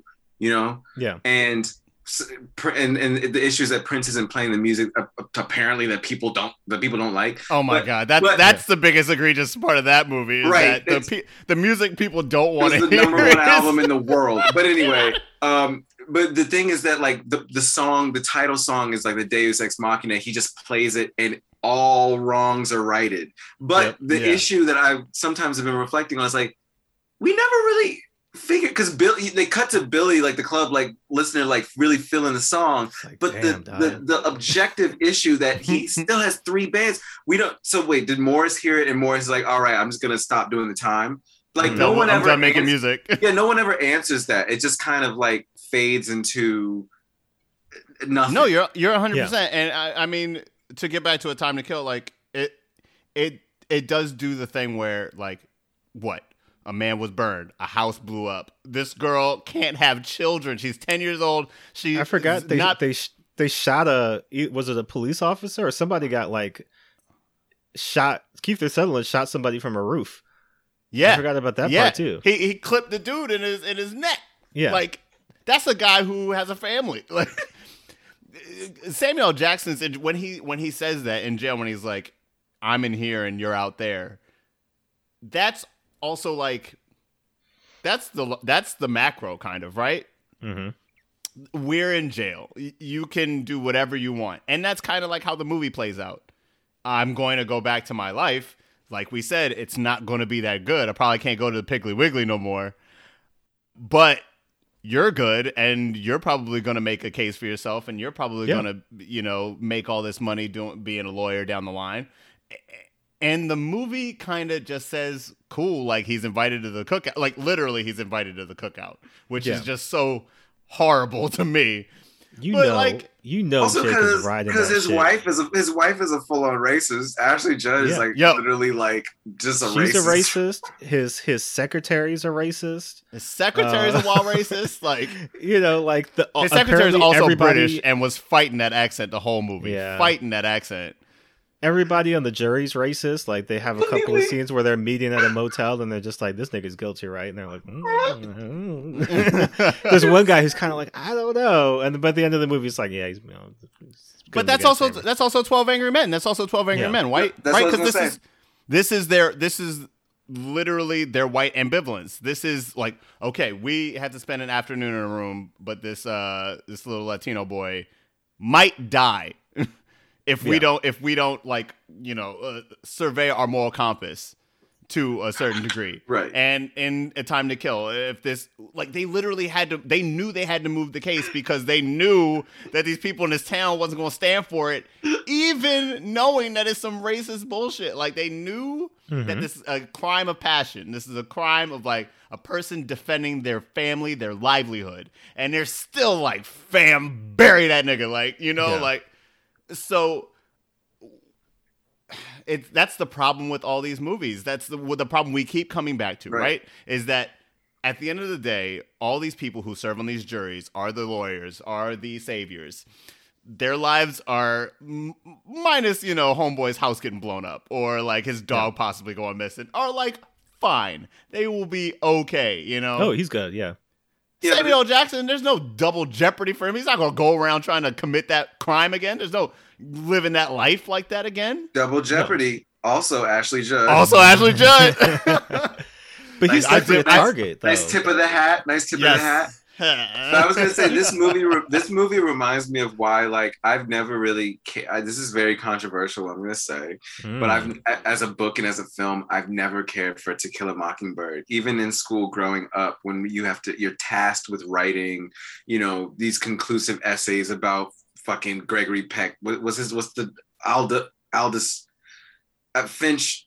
Whatever Oh, the Atticus Finch. I, like I like it's neither here nor there to me because the stakes for these people aren't realized to me. It doesn't No. it doesn't exist out here or in here, you know. yeah, But Jordan, is that the big macro that you're getting to? What's the Uh, well, uh, let's get let's get to the big macro, and we can we can wrap that in with Matthew McConaughey's speech, right? Because the big macro to me is this is a movie because this is this is the controversy of this movie, right? The controversy of this movie, the thing that people didn't like about the book and they didn't like about the film is that people were like, "Well, are you advocating vigilante justice? Are you advocating that you know people could just go around and kill people and and they get to get off because you know like you know whatever whatever right?" Sorry. And the thing about it is, yes, if you're white, because that's the history of the country, right? If Yeah. you see a teenager eating Skittles and walking home and you don't think they belong in the neighborhood, you, according to the legal system, can murder them and get away with it. If you are a white woman who maybe or maybe not had a, a little black boy whistle at you, you can go tell somebody and they can beat him beyond recognition and leave him in a river and you'll get off. You know what I mean? Like countless times, how many lynchings, how many assassinations, how many other things have white people done in broad daylight? Not even, it's not a secret. You know what I mean? it's our not history. like it's a- our present. Mhm. yeah. And so you can do vigilante justice, justice, right? If you, I did that in air quotes, if you Right, right. feel like a wrong has been committed if you're white. If you're black, automatically, you know what I mean, it's it's it's a no go. You're getting killed, you're going to jail, you're getting, you know, whatever the, the most, you know, lethal sentence you can possibly get. And so that whole and then imagine she was white, right? Kind of scene is just like yeah, but like, you know, this is this is it because my so my biggest issue right is is that but also like this is a movie predicated on exploitation right like we're ex we're, we're being exploitative of black pain and black trauma we're raping a 10 year old black girl Out for the, gate. premise of this movie you know what i mean and like the idea though that not even that this is a thing that like oh yeah you know because they play it like oh but you know you know they're gonna get off. Like you you know they're not gonna do any time for that. So like samuel jackson has to do what he has to do to to make things right. But we're never getting to the point of like but why are they gonna get off? You know what i mean? Did you think about right. the system that has been created that would allow that to even be a consideration? Because any logical empathetic human being would hear grown man raped 10 year old girl obviously never going to see the light of day again right? Like that seems to be a pretty shut and dry case. There shouldn't be any other you know like mm, well maybe you know have you have you considered? It's like no like that's it. They're going to jail right? So even the idea that that could happen and then there would be any kind of like you know situation in which they either did minimal time or no time at all like seems to be crazy right? But then you mm-hmm. remember that this is america and that kind of shit happens all the time right? My issue is we're doing this and then it's filtered through a white gaze right? It's filtered through jake Brigance right? We never know how tonya feels because we never talk to her. I think all she gets to say Ever. is It's daddy something along the lines of daddy you know i i called for you whatever. Like every time that little girl is trotted they- they out get- Go on. every time that little girl is trotted out it's to exploit the audience Yes. right? Like she's used basically as a we need some tears right now. You know what i mean? Like we gotta we gotta really juice the audience right now. So like bring out the little black girl who got beat up and raped and like I'm glad you bring up. I'm bring. I'm glad you brought that up. Honestly, because You what I mean? is the most disgusting part about this movie is that the person that all this happens to, the person that this movie hinges on, is only presented like to have trauma happen to them, to uh, evoke tears when necessary, and they're only Yeah. in like three scenes tops. Yeah.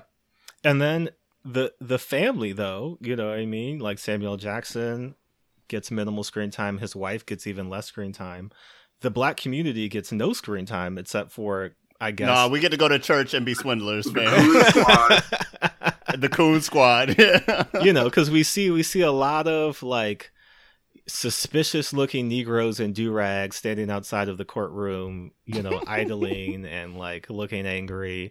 And there's there's literal literally when you look at those those crowd scenes, it is literally a crowd full of white people, you know, with with Fry Carl Lee Hailey, and then a crowd full of black people with free Carl Lee Hailey signs. There's no there- there's, you're not going to see any uh, flies in the ointment, so to speak, right? Like there's not, there's no crossing the picket lines there. It's very much so. All the white people want him dead. All the black people are like set him free, and you know it feels very much so like there's parts of this movie where it's like I th- I think you almost get it, and then there's other parts of this movie where I'm like, this is just some like bullshit for a movie, and that's why I was conflicted because I was like, if this was just look, I love a good like I said, 90s serial killer thriller, a Right. good like there's a movie, there's a literally a movie with Ashley Judd and Samuel Jackson.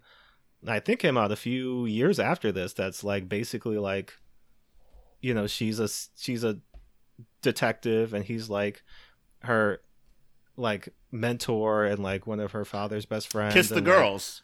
no, No, are you thinking one. is is this is this? Oh wait, no, no, that's Freeman? Morgan Freeman. That's Morgan Freeman. It's Freeman. along came a spider. Yeah, no, but there's there's one with I Ashley? Judd and Samuel Jackson. I'm gonna It's look Sam it up Jackson. for us. Oh, my yeah. bad. Um, but it's like I like that. I like a trashy. Yeah. You know what I mean? I like Yeah. uh, all This the all so- the trashy black so thrillers. You know what I mean? Like this is this is what I love. But then like they do stuff like this where I'm just like, damn, y'all, like this is really some unforgivable level of like exploitation, and I'm just like, It's true. you know it, it, it gets really wild but so let's let's let's talk about all of that in in conjunction with that speech that matthew mcconaughey gives because not only is it the speech that wins the case it's the speech that makes matthew mcconaughey a movie star you know what i mean Like, Literally. that speech Yeah. is what he tells a story about Friday before the movie comes out. He's going down, he's doing his little routine. You know, he's he's going down uh like the pier and he's getting his tuna sandwich. He's walking around like a couple of people like look at him and maybe notice him and recognize him from a movie. And then the Monday after the movie comes out, you know what I mean? Because it's doing like amazing at the box office. Like everybody's looking at him. You know, when he goes to do the same thing, like he is instantly recognizable as movie star Matthew McConaughey, right? And so, like this scene where he basically, if you haven't seen the movie, we're not kidding. He literally just describes the rape in graphic detail, and then says, "Now imagine she was white." You know what I mean? And like it's that's despicable. th- it's kind of speech. despicable. so like seeing that speech and and and having just general knowledge of how these things usually go again how many how many cases have we seen where like just imagine if a lawyer actually said that in court It would make me want to actually pursue law if it was that easy. Like, like how dare you? Nowadays, It's- they'd it- probably lose your case or something. Yeah. Like, yeah. or people would be like, and yeah I don't know. Oh my god. Because it's- it didn't ju- it didn't just work like people were seemed to be genuinely moved by his speech and in so much as you might infer that an actual change happens in this town Right, in this town. Like, people of all I mean? walks of life were shook. Yeah. They, they they were about to commit a racism, and then they were like, "But imagine if if they were white though. it's like damn what if they were white though?" that's true. Uh, but yeah what did how did y'all read how do you read that scene? Because that's the crux of the movie that all the whole movie hinges on that particular scene and you either buying and believing it or being like come on dog It's a very moderate film that has flashes of its ideas of extremism on both sides. Mm-hmm. And I think Mm. that's what's so jarring about the diner film, the diner scene with Sandra Bullock and Matthew McConaughey, because both Yeah. characters up until that point, I, I felt like I, sometimes whenever I watch, I'm always kind of surprised by how he's uh, uh, TTing with her in that. I don't Mhm. expect him to be uh, so like unhinged, uh, kind of like conservative. Um, I, even sometimes when I'm watching it, I think I'll go like, "Oh, is he about to say like that's what they'll do to you on the stand? That's what you got to be ready for." You know, that, that's what I was used to- ready for that. That's what I thought they were gonna do, but they Yeah. don't. And so what I'm reminded about in this film is that like, yeah, it's extremely moderate. They keep trying to like toggle the center over here. So then by the time he makes that speech, it's like, because also mind you, it's like he describes the abuse, which starts the film, right? So it's like it it there are these two parallel moments. He says it, then he has this extremely like choreographed ballet like cry, you know, and then he says, "Imagine if she's white," and then he says, "The defense rests," and it's like the beats of those moments are um like I said before, it's like it's not even really happening.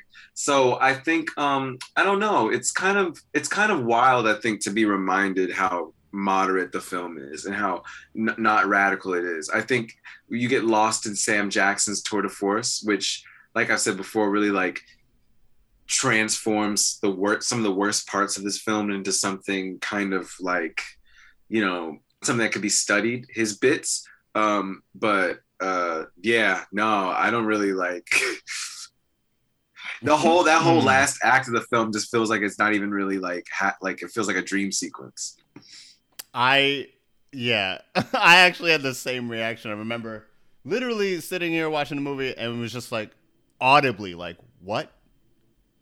How how what? How did you think that that's I mean, maybe it's the talent because I'm also like I'm one of those people that when I watch movies like this, I feel like I have to explain it to myself to make it Yeah, make exactly. sense, you know, like okay, so like that they said that because like everybody in the town's white and nobody else would like really think outside themselves Yeah. to think that. Okay, that makes sense. But then like in reality, that's like hyper fucked up. you well, know? he, he also like teases his closing statement throughout the movie, like like that bit when he's in when they're in the church, and then he gets and, he, mm. and then like you brought up before when when the press is outside, he's like, "Oh, I gotta go talk." The white lady, he go, he like he like kind of pump fakes it to her. He goes like, "Imagine if it was your daughter." Like he already is like like trying that bit out, like it's a comedy routine, you know. So it's I don't know, it's weird. Like I, they want you to feel like he's had some kind of art growth. You know, he has to go through all these things. Yeah, like they keep trying to paint these things like no he has to go through it in his no personal growth. life to be able to empathize. And by the time he gets to the end, I mean, when you really look at it, like it's kind of just an, it's his greatest performance. It's not like he's had some revelation of self that he's expressing. It's like he's mastered, he's figured out Mm. the final hustle, you know, and and maybe I would respect the film more if they even just kind of Yeah. crystallized that. Like he's like, Nah, but because because movies movies movies in general, like the big capital letters movies, uh, it's all about good guys versus bad guys. It's always course, about altruism. Yeah. Like there's got to be somebody who was correct about the thing, whatever it is. There's no, and I feel like I maybe maybe we're getting into this nowadays. I mean, Yeah. modern movies. seem Paul to be doing Thomas Anderson, man, like- the master. I think the master is a great example of a film that tries that tackles these things and mm-hmm. and then like it does both sides and it lets you really sit in the truth sides. of both sides without being, you know, or there will be blood, you know, like let you know the let you know the real honest truth of it. Like, you know, like you know when Daniel Plainview is putting on an act and you know that that's the that's the evil and the greed you know but this Yeah. film really does it, i think that's actually is one of the malignant Mhm. toxic things of these 90 films like that yeah because it's like it is crazy the con- well this context also that jordan's given about what it did for people in their careers and where they were at and then how much sam was really kind of snubbed i Mhm. mean I mean, all these people are literally on the Yeah. cusp of their hyper fame. Kevin Spacey had just done Usual Suspects, so he. no this like- is a year before usual Suspects, isn't it Yep. I mean, 97 is you yeah, Usual Suspects is ninety seven. Damn, well, he- that's right. It's like later. But you're right though, because this is the beginning of that seven American Beauty. This is the this is big. This is big. This this is big for the four of them. Honestly, A I mean, lot. Samuel Jackson is right off the heels of Pulp Fiction. I mean, he what we can we can talk about it later because I'm sure we're going to talk about it later. But uh, he was nominated for a uh, Golden Globe off this, so he was recognized for the work. But it's also like we didn't really recognize it because he doesn't win. But I mean, that's that's neither here nor there. What I what I'm really talking about is these movies love to bask in White savior. Like a, a faux Right. altruism. Like like america's better than itself. Like Mhm. like america's more graceful than it presents itself usually. Like racism exists sure. Like we have horrible people. We have the ku klux klan. We have division. Uh, we have those things. We have racism. We live in a world that exists with racism and people who commit rape. Like we live in that world right? But the people who are there are good people and there are bad people and we are supposedly committed to being good people when Right. there are people who honestly are just trying to skate by. And I wish that I mean, I mean, what we were getting to is that sadly, this movie doesn't isn't interested in like the fact that And, he and was for as long as it by, is, you 'cause would that's not think that they, compelling. they'd flesh No. some of these things out, but I, I'm actually, I will say, I'm reminded of. I think a movie that does this better Yeah. actually is um, Flight with Denzel Washington. And that movie is about you know he, he's a drunk who uh, flew the plane upside down and he managed to land it and save the majority of the people on board, but he was drunk when he flew the plane. And the movie is also two and a half hours. It is also two and a half hours, but it's good. It's Robert Zemeckis. He ain't that boy. That boy knows how to direct a movie. Um, but at the end of the movie, I mean, he's he's the the whole movie. Denzel is dealing with his um, alcoholism, and they're trying to get him to be sober for the stand. And they even like get him a hotel room in the court for the court uh, for the trial. But there's a bar in the hotel room, and like the like the one of the the yeah the G moment in that movie is when he's like he goes all the way for the liquor, and he's like, no, I'm not gonna do it. And then the camera stays on the booze, and he's like, fuck it. Yep. And then at the trial, he co- says that I drank the vodka. right now. That's the Oscar clip. He was like, I was drunk then. I'm drunk right now. I drank. I'm I'm, drunk right I'm drunk right now. I'm I'm drunk right now. It's it's one of it's one of his. Honestly, I, I I fuck with Denzel even in the weird movies that he does, but like that is still like You've Oscar the weird movies. So you mean you I'm mean to tell me you've you've seen Roman J Esquire? I have seen Yeah. Roman J. Israel Esquire, and it's better than you think. That's the, that's the subtitle of the film. Up for debate. Facts. That's the Yeah, official that's- that's- subtitle of like, the it's film, better and than it's you better think. than you think. I am going to my grave never seeing that film. just just a little bit about me. On my bucket list is not that. But I will say that movie is actually real about the altruism, like, or uh, about the uh, the both sidesness, because like Yeah. he is a drunk. He ended up being drunk at the end. He and he's uh, drunk right now. He and he's drunk right now. he he goes to jail off that shit. You know, he's like, I did that shit. I Yeah. did that shit, but I saved them people. Did. I'm, He I'm was real Sully. about that. He was this Sully. movie. Yeah, he was Sully before Sully was Sully. Yeah, well, that's the thing. There's no nuance in this movie. Like this movie And is there's no very nuance- heavy-handed there's no and nuance to like that situation, we're just right. yeah, we're just every we're throwing everything at the wall. Uh, we're tying it to a brick. we're throwing it as hard That's as probably we what can, makes and it's Oliver Platt's like- character so funny because by the time you get to him, they've thrown everything out the wall. That he's just kind of a Mhm. nondescript, horny, like legal guy I feel. Yeah. who's probably doing cocaine. I was like, what are you doing as a screenwriter? Like, what are you doing? Like, this character doesn't need to be He's here yet. comedic relief, Cameron. He's supposed to be there he? to make you laugh as he ogles the women and uh, gets Oh turned my down whole repeatedly. God. I Um, read somewhere. I mean, this is in this is in the research part, but I read somewhere that Donald Sutherland, when he came to the role, he was like, "I want him to be like a more swarthy drunk. I want him to be like a little cra- little campier." And Joel Schumacher was like, "Dead dat fam, do what I said." Did that. Yep. Well, let's let's get into a little bit of that research because there's some a few interesting behind the scenes things with this movie. Yeah, come Uh, on. so- it's been it's been a couple of weeks without the research, and I'm like, I know this one's messy. I know Well- this one's a little messy.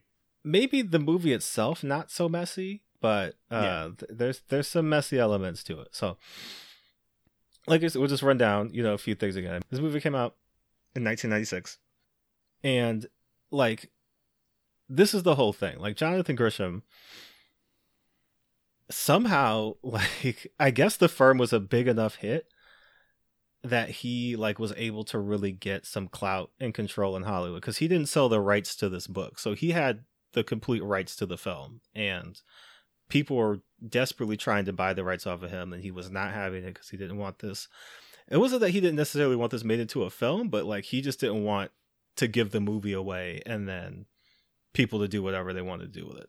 So he's basically negotiated yeah you could have the rights to the film but i'm gonna have like very strict and direct input on the movie like who gets cast who directs His, it his et like cetera, et cetera, et apprehension and caution is already so funny to me right now because he's like, he's like, it's very yeah It's my it's my baby. I'm Jake Brigance. He he wants to play Jake. It's in my contract. so I'm trying to I'm trying to remember what the movie is, um, because oh I think I, I think I'm going the wrong way. Yeah, so it's the client. The client Client. uh, was a movie in 1994, which is also Is that- again based is that on the John Richard Grisham Gere novel. one? It's uh, Tommy Lee Jones, which also has Ossie Davis in it. Uh, Oh, wow. Is Ruby Your is boy, Ruby he's D around.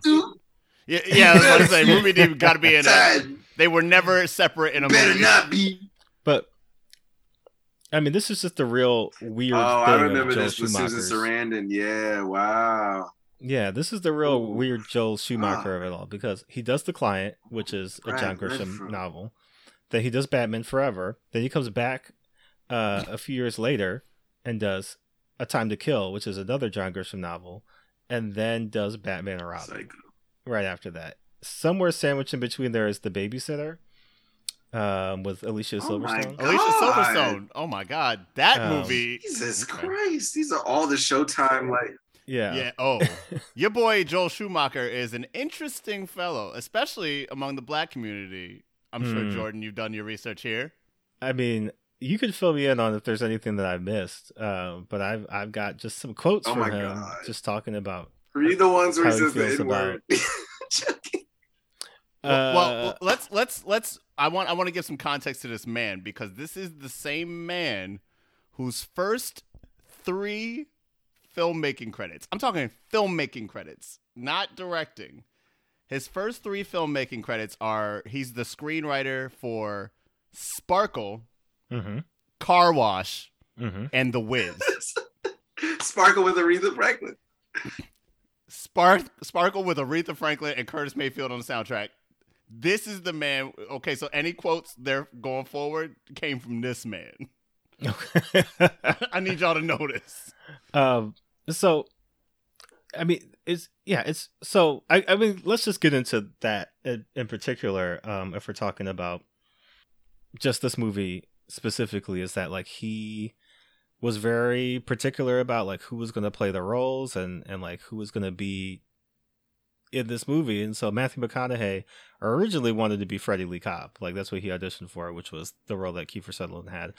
But then like eventually was able to get into a room with jonathan grisham and jonathan grisham like you know like his wife was like oh yeah that guy like definitely cast that guy uh and so they they casted him because the studio wanted kevin costner kevin costner wanted complete control of the project and they were like can't give that to I you love this.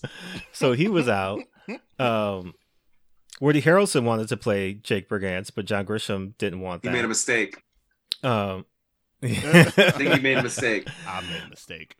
I made a Um, mistake. but yeah i mean it, there's there's a lot of that. And then there is the reason that a time to kill was written. So jonathan grisham describes this book as being very autobiographical for him right? You know it's it's a young attorney kind of trying to find his way and he's like this is very much not a literal true story for for him but like you know there's a lot of him in jake brigance right? And specifically in a case that he witnessed. So he witnessed this case in 1984, and he witnessed the testimony of a 12 year old rape victim. There were two sisters who were 16 and 12, had both been raped and beaten and nearly murdered by a man named Willie James Harris. The two sisters were white. Willie James Harris is a black man. And so he takes this premise and I guess inverts it for his particular usage. Um, and that's where we Um, get a I'm time to kill from. I'm exhausted. I'm He really is like J.K. Rowling though. Like he just gives too much. He just he sh- we should have never known that. It's insane. There's also multiple quotes of him speaking God. just in terms of like he he describes racism as like like a it's a daily struggle for for him and other white people uh from the south to just kind of like overcome the things that they've been raised with and like the the way that they've been taught to think and believe about the world and so like he's i mean he's interesting because it's like he kind of gets it. Like there's a bit of him that's like he understands. You know, Where's he from? he's from he's from Mississippi. I Um, didn't know. I didn't realize Joel. No, Joel Schumacher. not Joel Schumacher. This is this is this is Grisham, Jonathan Grisham. Oh yeah, yeah, yeah, Yeah. Okay, okay. I thought we were. I thought we were strictly talking about. Oh Joel no no Schumacher. yeah, we're talking about yeah. Jonathan Grisham is is is Yeah. uh you know Definitely. again he based this case on or based the novel on, on that case that he witnessed but like in the book jake brigance just lets the n-word fly multiple times he's saying nigger all over the place in front of black people to black people um He walked so Joe Rogan could run. I guess so. None of that's in the movie, uh, but in the book, if you read it, like there's a lot of a lot of spicy talk from one Jake Brigance. Um, Oh, this is. I see. What I see. What happened here. I see what happened Mhm. here. I get it. Okay. there's a couple Jesus other Christ. things in the in the book that got transferred from the movie. Like in the book, Charles S. Dutton's character is, is much more of like an informant for Jake. Like he's working with House. as the police, you know, I mean, he's trying to do whatever he can to help assist Jake and get information and and do all this stuff in the movie. Lest we forget. Lest we forget. Yeah. He is twelve. he is twelve. Um, as the police. Yeah, as- as the So cops. good.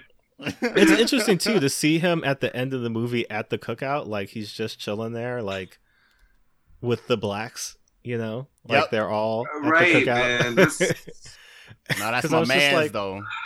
is he really just hanging out there and they're also comfortable with him just being because he's described in the movie as like beloved in the black community but respected by the white community and i was like find me that person That- that cop, that cop. find me that that law enforcement officer the- who can do That's both, the unicorn. That's the real unicorn right don't there. think that exists but anyways so there's a lot of that right then like i said when i watched a lot of these you know behind the scenes interviews or people talking about the movie sandra bullock is talking about it kevin spacey's talking about it matthew mcconaughey's talking about it and they're all talking talking about it in an abstract way of like you know what a great experience it was making the movie you know there's never really any talk about if they do talk about what the movie's about it is less about the racial elements of it and more about the moral quandary of you know what what The is death penalty. yeah or like what is it what is what how far can somebody go you know to take the law into their own hands you know what i mean and again we've how many death wish movies did they make where uh, charles bronson just oh, oh, murdered oh, oh exactly. And Dirty, Ha- Dirty Harry's, all the Clint Eastwood, all that. Yeah. I mean, So- that's Batman. yeah That's Batman. Well, I mean, at the top of my notes here, underneath is is vengeance. Yeah. You know, vengeance is, is literally like the whole blockbuster crux of this film. Yeah. Yeah, Yeah. it's insane. and Samuel Jackson is the only one to really speak on it, you know, in in that sense, in those terms of just like, yeah, man, like this is what it is, you know. Like he's like, I grew up in the South, you know, in the segregated South, Right. you know what I mean. Like I know, I Right. know what it is. I've seen it, I've experienced it, you know what I mean. And like, I live it every day. yeah, this wasn't really, And we've seen we've seen and what's in, what's interesting I'm I'm so glad to hear that he spoke on that cuz it's so fascinating like this movie it's he's take he's taking vengeance vengeance or justice Yeah. into his own hands against white people the establishment but what's so great about Sam illuminating that reality of the South is that within our own community and not being like within our own community we should but like because having a family from the i know plenty of stories about sh- that went down on a saturday night Yep. with like certain men solving stuff solving stuff and one's not here anymore. Yeah, hmm or that's why so and so didn't have a uncle because this hit the fan this year. Yep, it's like and nobody went to jail. It was like the word of mouth of like people were like oh that was the cause? Was it just? And then people kind of waited. And if if it if it was if it weighed out it went b. Or if it didn't weigh out there was another someone else solved a, a bit of it. It's just like so but but it's but I guess it's really cool. It's really cool to hear that Sam was talking about all the like really get into it because I feel like that's what grounded his performance in a way that everybody else was just in a whole nother movie. He Yeah. he was like the, I, I mean, and also I forget, like you guys were saying, how that 50 minute gap that he's just not in. He's not in the movie. He's lit- uh, the plot is the plot is about his daughter. He did the crime. Nowhere to be seen for a full 50 minutes of this movie. It's as if this film went through a couple of stages of like edit, like editing, and like like because even Sandra Bullock's character. I mean, I've never really read the book. I remember listening to the audio, but it's hard to remember stuff on long rides. But um, yeah, it's, it feels like things, superfluous things and stuff were added and augmented and like. Yeah. Mhm. But even hearing the research about who was in line to play two things the people who were in line to play Jake and then the real Jake from the book because that sound like a Woody Harrelson sounds like would be a harder Jake Brigance than like and I mean harder like more uh, maybe more abrasive he Hard doesn't edge. he's not pretty he's not a pretty boy Yeah. you know he's like a real like they're Woody and Matthew are both so southern but Woody Harrelson is like a different kind of southern boy like you know um and then Kevin Costner even more so but uh it's interesting that his that the wife was like pick Matthew Mhm. who was more of like the, a deer like a doe southern boy Yeah. you know than than Woody who's probably like I would buy the scene with Woody and Sandra in the diner him being like yeah like I'm still from here and I don't give a f about negroes really you know than I did with Matthew because he you know Yeah. whatever well, and then they both went on to be a True Detective together. So you know. Right? um, and, match made in heaven and and briefly before we get too far away from this, I, I do just want to speak to the resume of one uh Akiva Goldsman because of all the people, he's got the wildest resume. please lay it on me right? I don't even know Let's So- go. first movie he wrote, The Client, right? You know, which is the Hmm. John Grisham novel.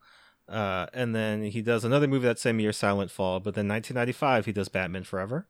1996, he That's does his A Time to second Kill. credit. That's his third credit. Yeah, Batman Forever.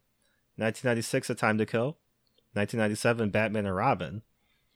Then in 2001, he writes A Beautiful Mind, right? Which got the Academy Award for Best Adapted Screenplay. Jesus Then he does I Robot, Cinderella Man, Whoa. The Da Vinci Code, Whoa! I Am Legend. But then we take a we take a turn back down. yeah, because I remember seeing his name recently. Yeah. yeah. Then he does the Da Vinci Code sequel, uh, Angels and Demons, which is not great. Then he does The You Losers. got hooked on that bad cocaine. Uh, That's that bad coke. then he does uh, later in 2017 he does The Rings sequel. oh my Uh, god, they did make a. se- They did make like the one that was called Rings. It's just Yeah. called Rings. He does Transformers: The Last Knight. Hell yeah! This is an Oscar-winning screenwriter. Let's go. He does the Dark Tower. Fuck it. No one saw that. Let's go. And then he's got some some crazy producer credits. So he produced the Starsky and Hutch movie from 2004. Fuck he it. Why produced the? Constantine movie. He produced Mr. and Mrs. Smith. He produced Hancock. Constantine is actually pretty good. I'm not going. I'm not going to shit on Constantine. He produced Hancock. He produced Jonah Hex. He Oh, produced God. King Arthur: Not Legend Jonah of the Hex. Sword. Oh No. Then he- Stop. Wait, time out. Time out. Did you say Hancock and Jonah Hex like they're how how close in years? Is That's insane. Uh, They're only, Hancock like, is gotta be two. 2008. Jonah Hex. this man either had this man either like had a bunch of kids and had to just start doing work, or he had a serious drug coke problem. both. or both. He also executive produced Paranormal Activity 2, 3, and 4, But not And then- the first one. and then Doctor Sleep, which was the, uh, Yo, the Shining sequel. No. shout out Doctor Not Sleep. I kind of like No. Doctor Sleep. Yeah, No, Yeah. don't you dare. I'ma do it. I'm. I'm. Black people are not a monolith. We we can like different things. Doctor Sleep is actually like kind of good. What the fuck? No, not homegirl with the hat. Yeah, Miss Dr. Miss Top Hat. Bro, bro, Yo, bro. he he directed That's- the hell out of that movie. It's it's No, that joint. You know the Joe Bud meme where he's like, "Hear me and hear me good, nigga. I'm here to double down. That's a two pack of that's ass." right. Doctor Sleep is one of the worst. There's no, a no. Wait, isn't the Dark Tower also Stephen King? Yeah. yes. there's a whole section of because I love Stephen Me King, too. but there's a whole section of that man's catalog Mm, that's just N- pure poppycock. not So great. It's should are you like not with any revisiting of The Shining? You're like, yo, The Shining is it, and that's done. We're done. Whoop! Wow, Dude, wow. Stephen King didn't even like The Shining, so he didn't you like know. that movie version of it. He said No. he liked the TV version that came out like 'Cause he- in 'Cause he the made nineties. Because sometimes, because because sometimes no, because like his because his books are not sus- as succinct, succinct as the films, and Right. he's got so much like horse shit sometimes in his books, Yeah. and he wants to see like, bruh. Until you have sat down and watched all five parts of the Langoliers You can't talk to me. about this garbage. Right. I right. devoted over nine hours of my life That's a wild Watching- one. Bronson Pinchot on a USA with commercials Oh. of the Langoliers. Yep. Okay. The Langoliers is the one about the plane that flies Yeah. in time. And It the, goes and the in monsters and out of that time. eat the past. Yeah. Y- yeah. the Pac-Man monsters. Oh yeah, no. So this man, Akiva Goldsman, fell into a dark, dark like pit. A dark of tower. just- Yeah. Of, uh, these films. I mean, you're talking about Jonah Hex. Yeah. Jonah Hex is. Bleh. You're talking about paranormal. Activity Yo, he only four, did the five, sequels, fam. He was like, "Nah, I don't want nothing to do with the original."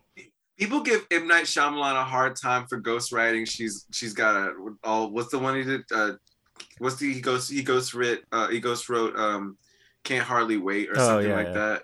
What? People give him a hard time for that stuff, but I'm like, yo, when you hear things like this, Yeah.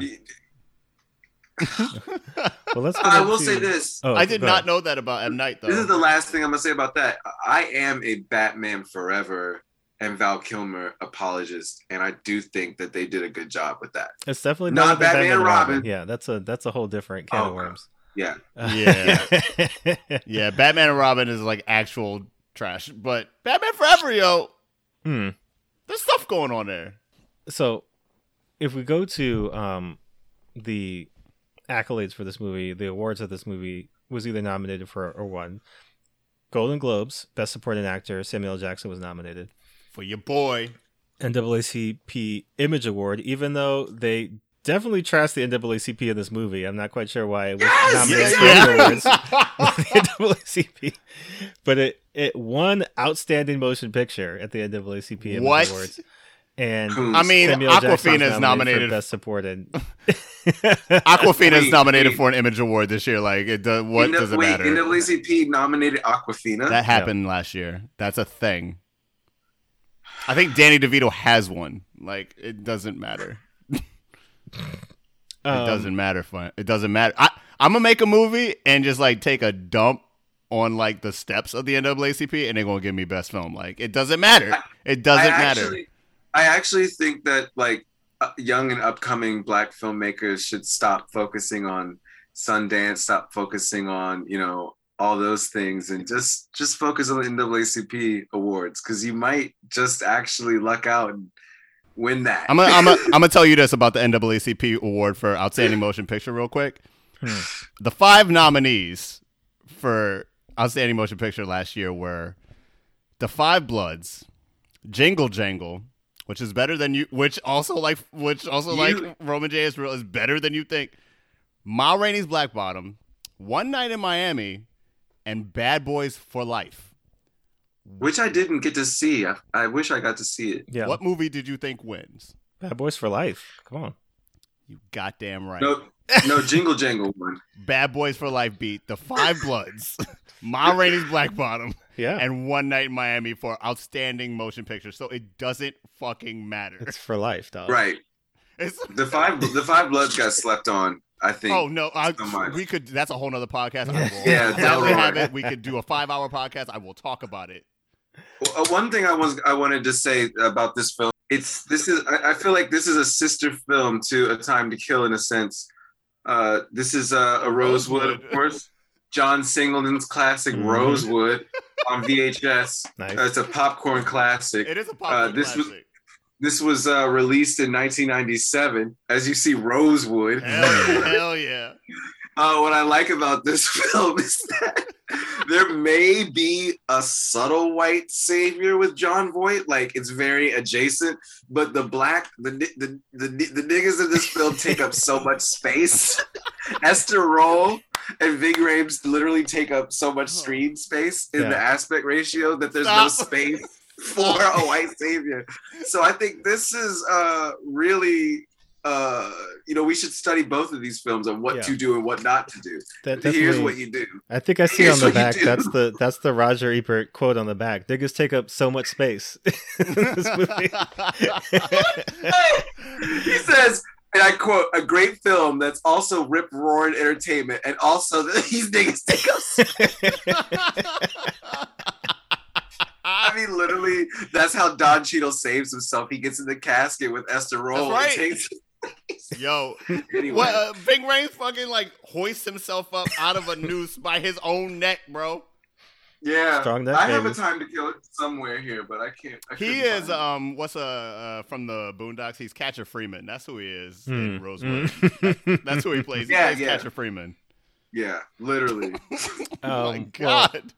last thing on the awards tip is this this movie did get a Razzie Award for worst written film grossing over hundred million dollars. God Uh, damn. It was it was nominated for that. Debatable. Debatable. I like that they have that category. Yeah. um, if we're talking about reviews, Roger Ebert gave the four the film three stars out of four, saying that I was absorbed by A Time to Kill and found the performances strong and convincing, and that Yeah. this is the best of the film versions of Grisham's movies, I think, and it has been directed with skill by Joel Schumacher. And- But he held back that fourth star because his black wife was Yeah. like, I don't know about all of it, Chaji. Ch- And he's like, You're right. Chaz was Not like all. Chaz was like chill. Hmm. Chill Chill. on that four star. Chill. He was about Uh, to scribble it in and she put her hand down on the pencils like that's enough. hmm Gene Siskel remarked that it was an overwrought, contrived courtroom thriller. It was cornball, and concluded that this story has been recycled out of countless and better movies. Your boy True. Your boy Siskel, they paid Siskel to be out of be a villain, but Yeah, he, he knew what he was talking about. yeah. No lie. um, No cap. Uh, if we go over to France, two two very interesting. uh, oh, the because, France, the France reviews. um, from I think I remember seeing that. one of the cultural magazines. one of the cultural magazines describes the movie as nauseating, stinking, almost fascist, with an ultra populist script that makes one want to vomit. And uh, one of their daily newspapers described uh, the script, calling it extremely dirty, and the movie, uh, said the newspaper, militates in favor of the black cause only to legitimize after many plot buckles, resurrection of the Ku Klux Klan, deceits of the court, threats of many kinds, the mentally ill gesture of the avenging father. Wow. They also say that it, it, it justifies the indefensible with a dripping sentimentalism. That's crazy. So they couldn't even like call him insane in the film yet the French were like that's an insane plea for him to like get Hmm. revenge for his daughter. Mm, Yeah, yeah. they were like, we hate the we hate that trope, but that's why I don't like going to Paris because French people can be like, just they have no concept of like race and racism and can be so racist. So I, I was shocked to read how in depth that French, like, like it's almost like they probably banned it or something or didn't Mm. even show it. I I Mm. would imagine. Well, let's let's go around to our favorite game, which is guessing what these this particular movie Oh got God. on all the different review sites, whether it's IMDb, Amazon, Rotten Tomatoes, etc. So let's start Hmm. with IMDb. This is out of ten. There's a point system, but Bryndon, what do you think that A Time to Kill has on IMDb? Like what it's holding currently. Yeah. Yeah. Oh Jesus! On IMDb, it's got a seven point six. Okay, Cameron. Oh. Whew. That sounds pretty accurate actually. I'm going to go with 7 even. Seven point five. Hmm. Wow. Yeah, see? Yeah. I was like cuz IMDb is like what the critics think or or like what the general populace thinks. Yeah. But when we get to Rotten Tomatoes and the actual critics, things get a little different. Yeah, that's seven point five out of hundred fifty-two thousand reviews. Yeah, Jesus. so that's that's yeah. people people love a time to kill uh if we go over to Rotten Tomatoes. This is the critics. Uh, this is out of hundred percent. So what do you think it has on here, Sixty-seven percent. Cameron? I mean, Bryndon, you're pretty good at this. I'm gonna go 65. You really Price is Righting me right now. Yeah, I am. Sixty-eight. I'm a bad man. off. Yeah, I'm, okay. a, I'm a bad man. All right, you won the toaster.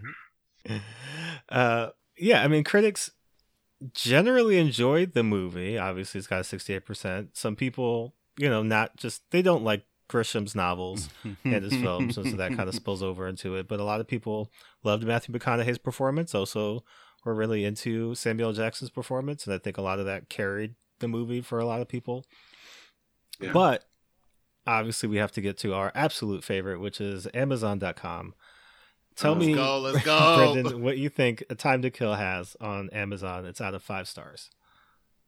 Oh, it's out of five, and it's like the composite average of God knows how many. Yeah.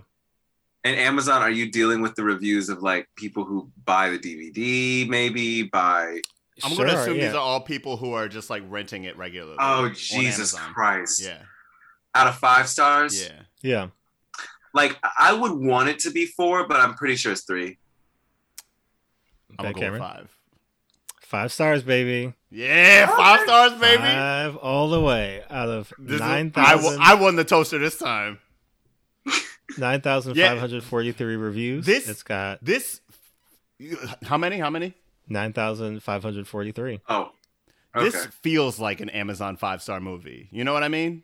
Yeah. I don't know. I have no point of reference for that. for Well, the thing about Well- Amazon is like it's just like regular niggas, very Yeah. regular niggas who are like not the IMDb film nerds, not people who are like, oh yeah, you know the cinematography was good, and there was a couple good performances. No, these are like niggas who got a free Friday night. They like, yo, I got three dollars. What movie we watching? And like, was it good or was it bad? Was it good, well made? Was it badly made?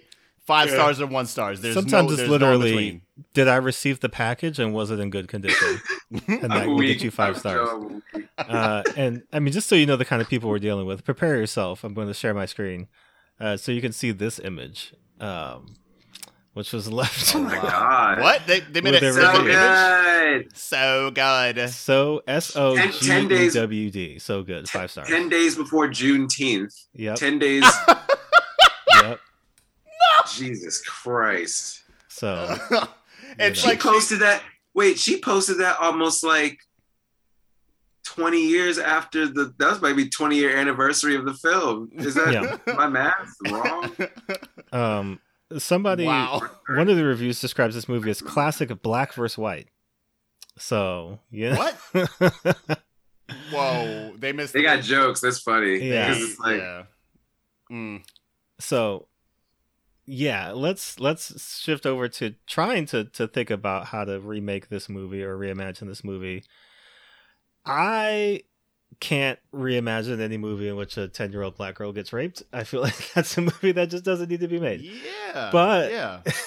i will say if there are tweaks to be made what i would probably advocate for most is take sandra bullock completely out Boom. Boom. replace her with uh Halle Berry as uh local local activist in the town. Okay. Uh who She's is, the head like- of the real NAACP. wow. She's she's advocating for the people in the community because I think that's one of the big things that's missing from this movie is that we never really hear from anybody else. Us. you know what I mean? Like not even that black peoples have opinions, but you think about these things all the time. I mean, like we were referring to before, right? Just the general idea of vigilantism. People get up in arms when black people smash windows at a Macy's or, you know, like get upset because a police officer was acquitted on some bullshit. But like Toni Morrison said, surprised it took them that long, right? Like surprised that they had the patience to wait until the verdict was read before they they they busted up that target. And I think there's there's something there to have if we're gonna if we're gonna go in and we're gonna really exploit this black pain and trauma, then let's hear from black people and let's have somebody there to really question and challenge why Jake is doing this, why he wants to do this, what his role is in this because I think, you know, the NAACP guy who called him a cracker had a point in the sense that there is something. It's not that Jake can't try the case, but it's like, but this does mean a lot to the black community, right? Like, this isn't just Right. another trial that win Yeah. or lose, you know, we're gonna all move on tomorrow. Like, this means a whole lot to the people who live here and could really change things in a radical way, right? So obviously, no, Carl Lee Hailey getting it off for killing these people isn't gonna make murder legal. Like, it's gonna mean that you could just kill people without consequence. But I think the quiet part that they don't say is that white people do get to do that all the time, and there's no consequence. So it's kind of similar to the OJ situation where whether or not black So, uh, people thought he did it, it was more just like, but y'all get away with it all the time, right? You know, so it wasn't Right, even yeah. like justifying the crime, but it was more so. it doesn't like, even actually make sense. Like it actually Yeah. doesn't even really make sense in the end because it's like the boy runs out. And he's like, he's innocent. He's innocent. And it dawned on me this time because I was like, wait, I don't even know if this is like a kangaroo court because Yeah, I don't know if you could. He he's he killed two men, so it would technically be have to be two, different trials. trials, and then the, also there would also probably need to be like a posthumous case about the rape and About the assault actual of the child. Like Yeah. it, it was this weird. I was like, wait, this doesn't even really exist. It's but a movie with a capital no, M. people man. have, people have gone in endlessly about the just total fallacy of every legal part of this movie. I mean, even even the idea like if Sandra Bullock a- approached Matthew McConaughey like in a court like that, she would would throw out the yeah, she wouldn't even gotten that close because the bailiff would have said, "Where are you going?" But what is that sec- happening back there? you know, secondly, the judge wouldn't just let you receive a paper from a random person and then read it No. and then like apply that to the case. You know what I mean? So like, truth. As many things as he threw out, as many things as he threw out of like uh examination, he was just like Yeah. disregard that, disregard that too. You know what? His name isn't even Carl. Dis- disregard that. Fam, she, he let her like cross the bench twice and was like, "Yeah, let me like slip you this little piece of paper with some Yeah. info on it." yeah, critical info to the case. What, what what did he say? He he was she she she highlighted stuff and then he said uh, it, uh um if you if you if you deny a movement to change location then uh it's the Supreme Court it opens up the possibility of a retrial and he Appeal, goes like yeah. and then appeal he goes he goes he goes no no well no judge wants their case overturned well that would be a thorn in my side yep. Ugh. Um, but did you guys have any any ideas about how to remake this movie or reimagine this movie? Cameron what'd you think shit out of luck huh? Yeah, man. I uh Yeah. Don't remake it or like just Mm-hmm. don't remake it. don't remake it. Honestly, because like black people know like if we're watching this from our point of view, we already know like all right, he's justified, right? He shot two jerk Klansman, right for murdering for near murdering his daughter. Yeah. And it, not even think about it if you're white, think about it if you're a human, right? Why why do we have to have two and a half hours of a movie in order to explain to you humanity, simple humanity? That's I'm out. I'm out. Yeah. Black people look at that movie and they're like, "Yup, he did what he was supposed to do. Movie over. Thirty minutes. That was pretty good. You want to go get a beer? Like, Yeah. That's i think that's that's that would be my thing because one thing i have noticed in the many years since 1996 and like i was saying like this film and this book has been a part of my life like a long long time and my family but um i think there's been weird attempts to kind of remake it like and a lot of the remakes there's like michael b jordan is in it or andre holland is in it like there's that true mercy Hmm. movie with jamie foxx and Yeah. like oh, they yeah, do they, Mercy, they do all the like the the readaptation shifts like they make the lawyer black like you're right they make the sandra bullock character black woman or they do the like the timely adjustments but i think right. like i've been kind of realizing about just kind of how nonsensical this film is i think if i had a, a, a shot at it my approach would be the orson welles like like edit uh, cutting room floor vibe like really like the other side of the wind type editing where i would take the film and i would that 50 minutes without sam would shit would be cut. There'd be more Sam. There would be just like hack and slash them up, and it'd be really tight. and it would just be about like this man who who it's because the thing is like I guess you're right. Like their whole defense is that he had this flash of insanity, but the cut my cut would be like that that insanity is the was actually the closest to reality that anyone in this town has ever felt and Mm, and mm. and everyone has to feel that right now and that would be the film but all this jake brigance his karen wife his white daughter who i don't give really care about. Because even when the first Klan snitch calls and he's like get your daughter out the house really Get your daughter there out is of the no house, yeah. threat. Actually the th- they just left the cross burning. There's no one who had infiltrated the house. So it's like i don't care about any of that ish. It would all be gone. It would just solely be about blacktown. A- and maybe maybe definitely keep in that black lady who like socked that guy at the protest. Yeah, keep Yeah. her in there. Yeah, make make it all about her from her perspective. Shit. so I bet, like in my cut of that movie, she she's watching this on new, on the news. She's like, "I wish a motherfucker would," and then she just ends up there in the next Mhm. scene. She's like, "Did what I had to do." well, it's it's come time to put this movie on our caucasity ranking system. We've got three levels of caucasity, Bryndon. Our first level of caucasity is shorts in the winter, and that's basically you're living in New York. You know what it is. People are in the street walking around like, man, what a great, beautiful day, and yet it's 20 degrees. right Why do you have shorts on? This doesn't make sense.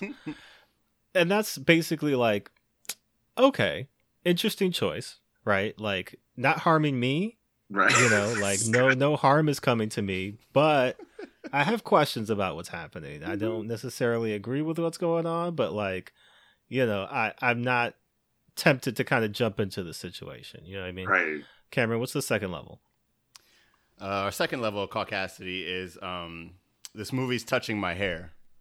interesting So this movie has now made a leap of not faith, just sheer arrogance, just jumping into your hair and touching it, probably asking you how the coils stay less coiled, how, how to stay so moisturized.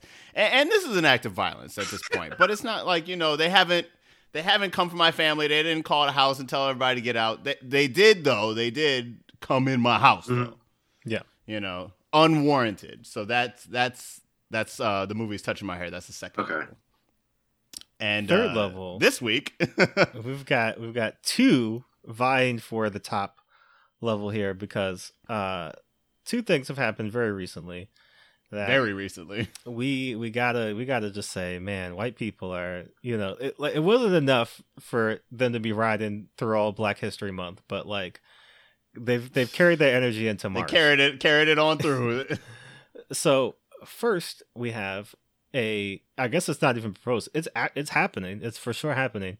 The Emmett Till opera, which is written by a white woman and Yep. centers on a fictional white woman uh, that didn't exist, and it's from her point of view as she struggles with uh, the crime that happens to Emmett Till and basically, you know, like the ambivalence of whiteness, right? Like, you know, the idea that, you know, a, a, a good person who does nothing is still a bad person. A g- and, you know, and and the- I'm, I'm sorry is that a is that the third caucasity this level is is that peak something that, this is or is that something that's happening in real life? This life is happening also in happening real in real life. life.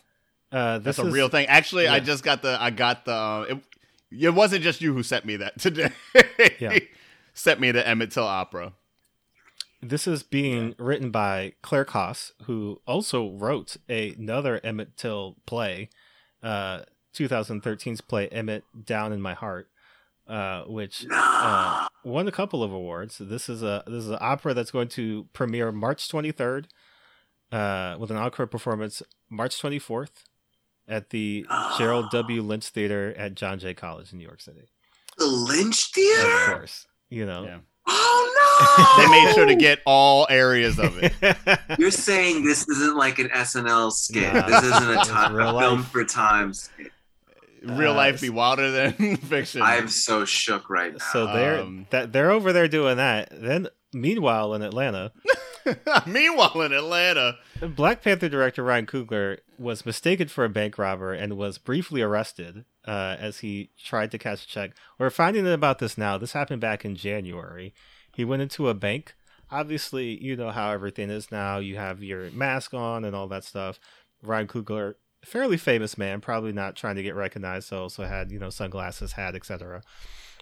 He writes a note. He like writes a check, right? But then also writes a note uh, to the bank teller, basically saying, you know, he's here to withdraw like you know twelve thousand dollars and you know all that stuff, but he wants to do it in a discreet way. Like he's not trying to tell his business out there for everybody. The bank, the person at the bank interprets this as a robbery attempt.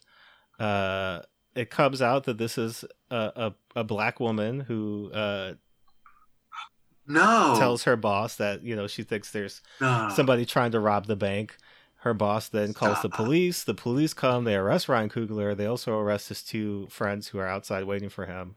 And then it obviously comes out that he's just trying to cash a check. And then because the he's police, a Marvel movie director and he gets paid like that. Yeah, police let him go. You know, apologies were made. Ryan Coogler apparently has accepted Bank of America's apology, but Whack ass apology. you know, I mean, over here, They better cl- clear his credit card debt forever. yeah, no, I mean, here we, We will not have it. I said we will not have it. Oh. So,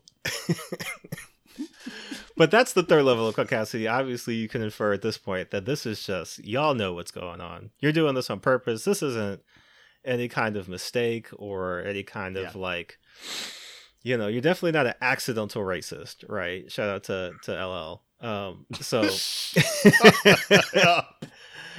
so you know, this was done with intention, intent to harm, uh, and without any care for you know anybody else but but yourself. So where do you think Peak that caucasity. peak caucasity? Where do you feel that a time to kill lands on that on that scale?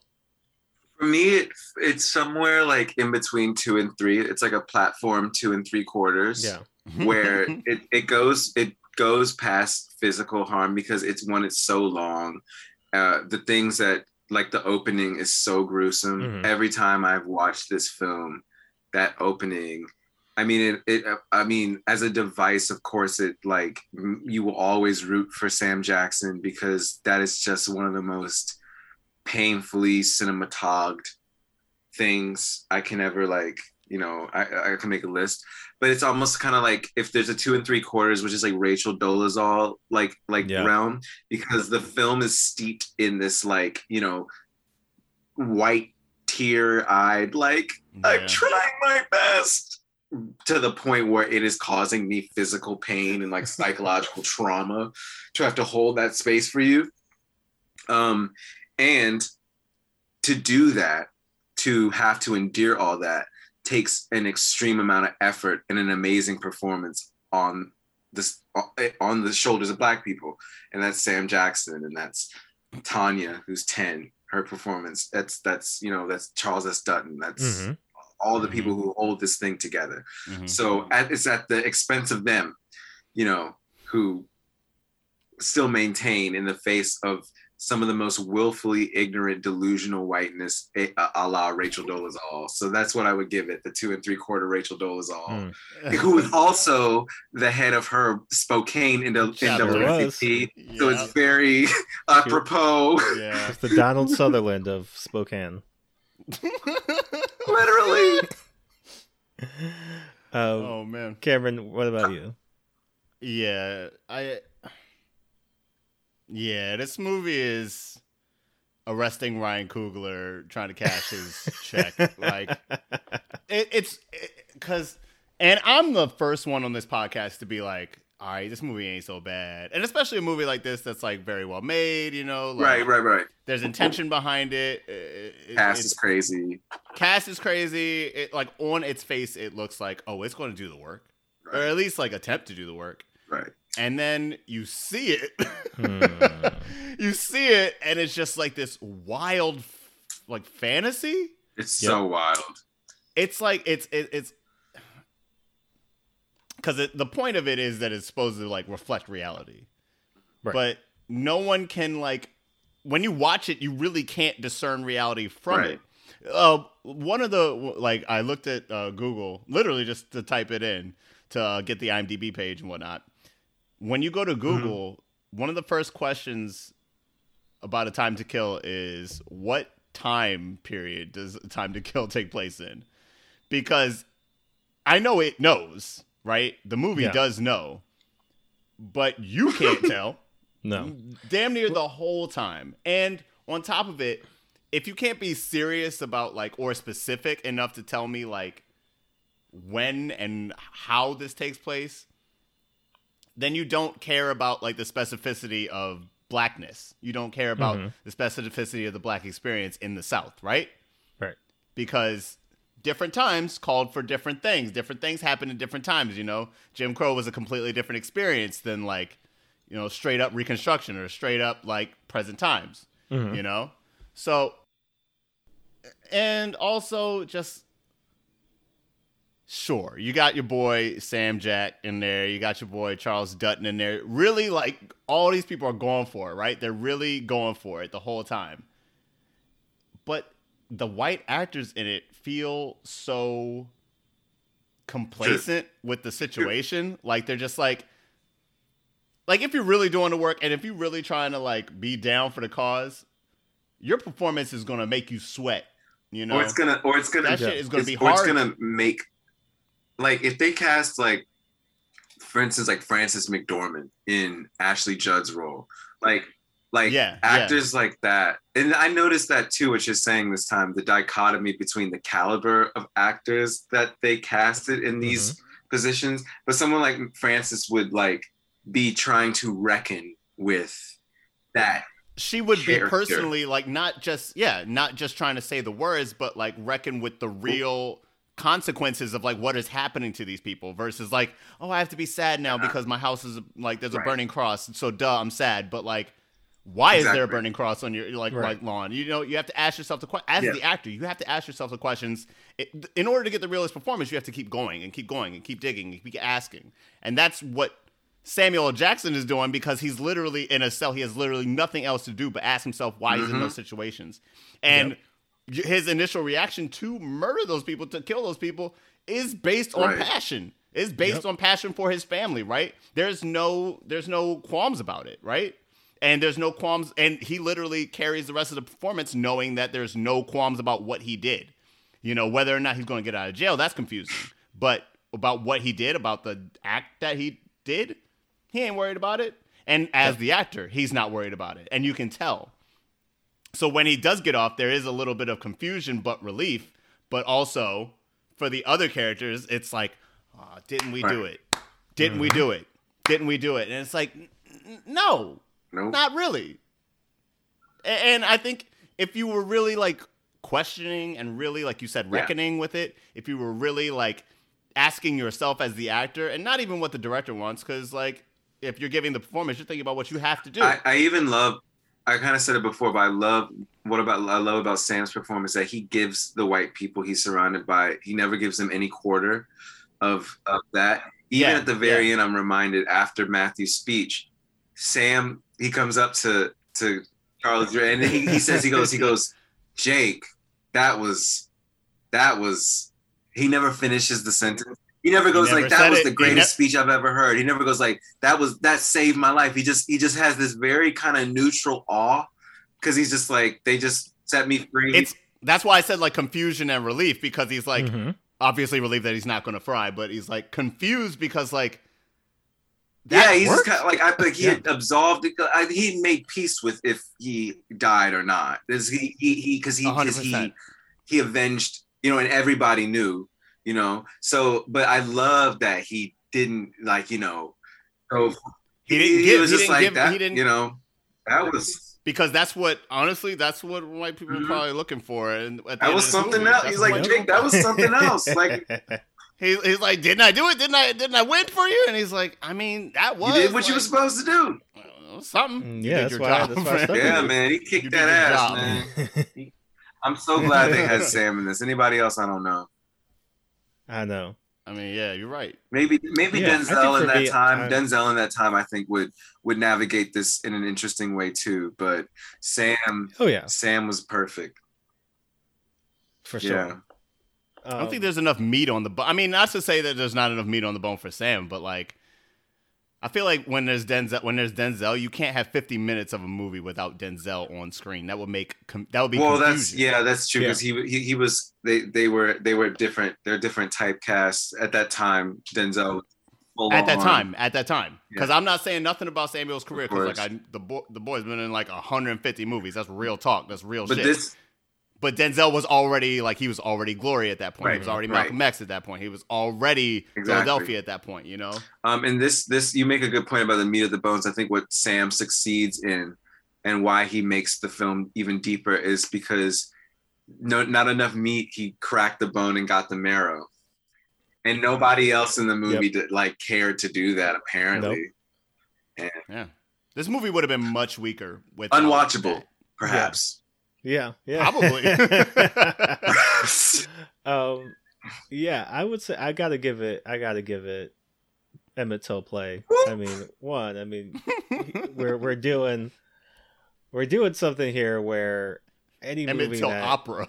yeah Emmett Till opera, any movie that starts off with uh any kind of just uh rape of a black ten year old, Yeah. I gotta give that a- I- gotta give that the highest level of caucasity and the fact that you you started off with that you then switch to the pov of a white person and then like carry that through for the whole movie when clearly the story and the more interesting part is what's going on with samuel jackson so right. i think that that you know this movie is confusing in the sense of like i i think if you had very different people involved you know there is nuance to be held here and there are things that you could discuss and like move around here like i don't know if i'd want to watch it you know in the sense that Mm. it looks like it would be a very trying difficult movie and story but like you know the right people could tell it joel schumacher jonathan grisham uh Akiva goldsman Akiva Goldsman. not necessarily those people to to really carry that I love that you all have exposed Um, this like Illuminati ring that put this this this Hmm. cacophony together because I'm like Jesus. yeah it's you well, know they these stuck movies- together for so many they movies. What, five do, movies yeah. together in a row? Yep. Yeah. well, talking about movies to watch, let's recommend some movies for people to watch instead. I would say, yeah, if you're looking for for a Jonathan Grisham type thriller with black people in it, I would say watch Pelican Brief with Denzel and Julia Roberts. Lit. Is it a good movie? That's a good movie. That's a, You know. that's a good movie. Or Yeah. it's like entertaining. Right. Yeah. No, it's not like cinema, but it's like if you're looking for this, you know what I mean. If this, if you're in the mood for this kind of like you know thriller esque you know situation, like it's a good movie. Denzel always you know reliable, delivers a good performance. Him and Julia Roberts good together. Mm. Uh, cause what's the other one with Denzel and it's like Oh, he's- he's- um, Bone Collector. yeah, oh, yeah. Bone Collector. That's what you're thinking of. Bone Collector is also a good one. That's a Uh, wild That's one. John Grisham. So watch. Yeah, that's not John Grisham. That's that's something completely No. different. Although I think that is a character. That's yeah, like, like- it's because it's based on a book and it is like a series. Uh, but watch watch Denzel in those because those are two '90s thrillers that kind of give you the same energy without the black trauma. yeah. Sure. Yeah. you know. And Denzel Denzel does Denzel things, you know. So it's it's always a good time. And what's the other one that he's in? Is it Fallen? What's the one with him and Fallen. John That's the one I was confused with. Okay. Fallen's the one where he's like he's paralyzed, but he's solving the crime telepathically. Oh. God. Oh, Is it? Yeah, wild. yeah. Uh, it was one of the first like uh rated R movies Oh I'd my ever seen. God. Oh man. and it was just like it's all over the place. It's Yeah.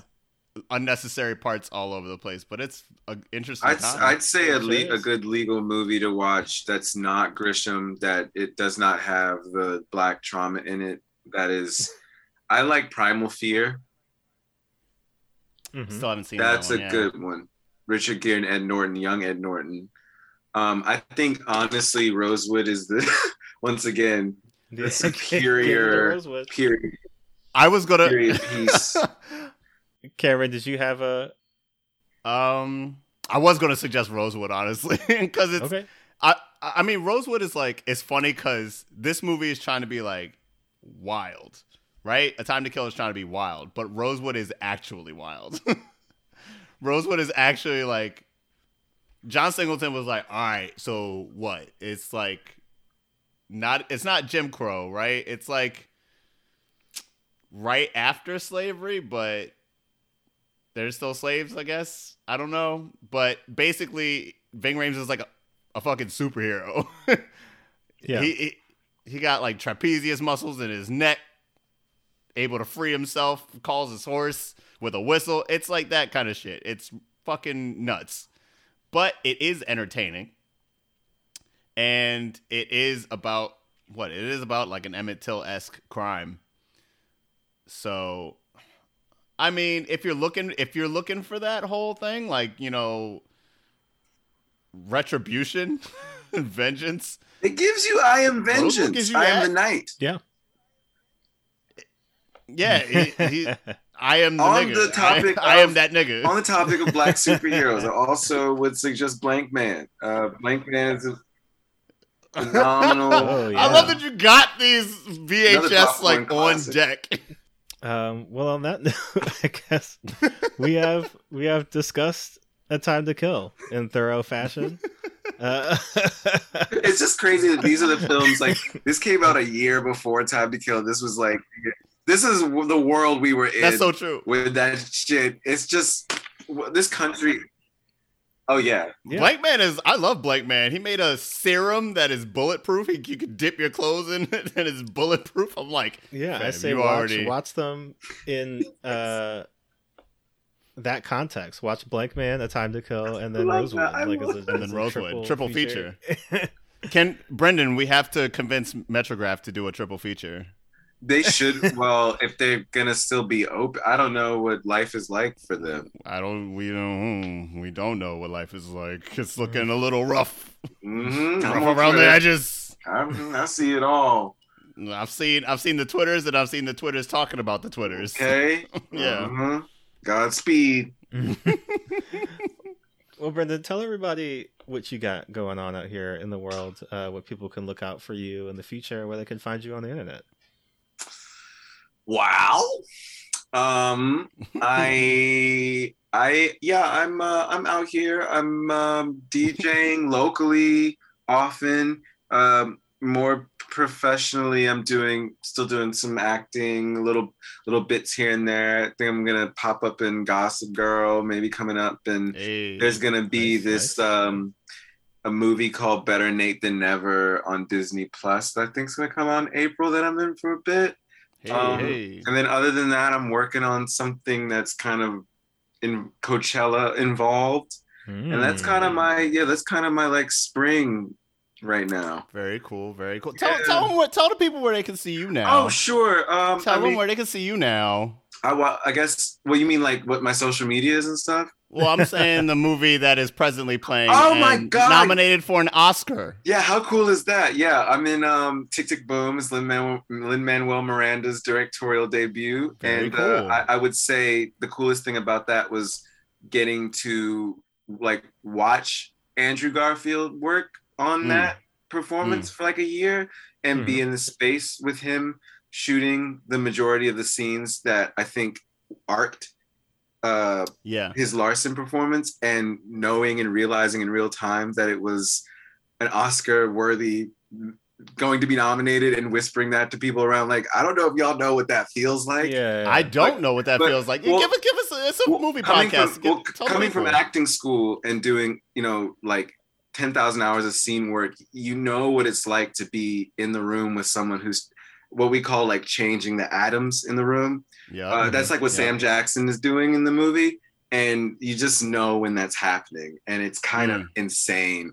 And to see one of the masters of his generation doing it, um, this has one, been one of the thrills of my life. So, yeah. for sure. It's pretty amazing. I I, I um was familiar with Tick Tick Boom in, when I was in theater school, Mhm. and um seeing it here is like it's wild. It's so wild. It's wild because it's a it's a it's a monologue.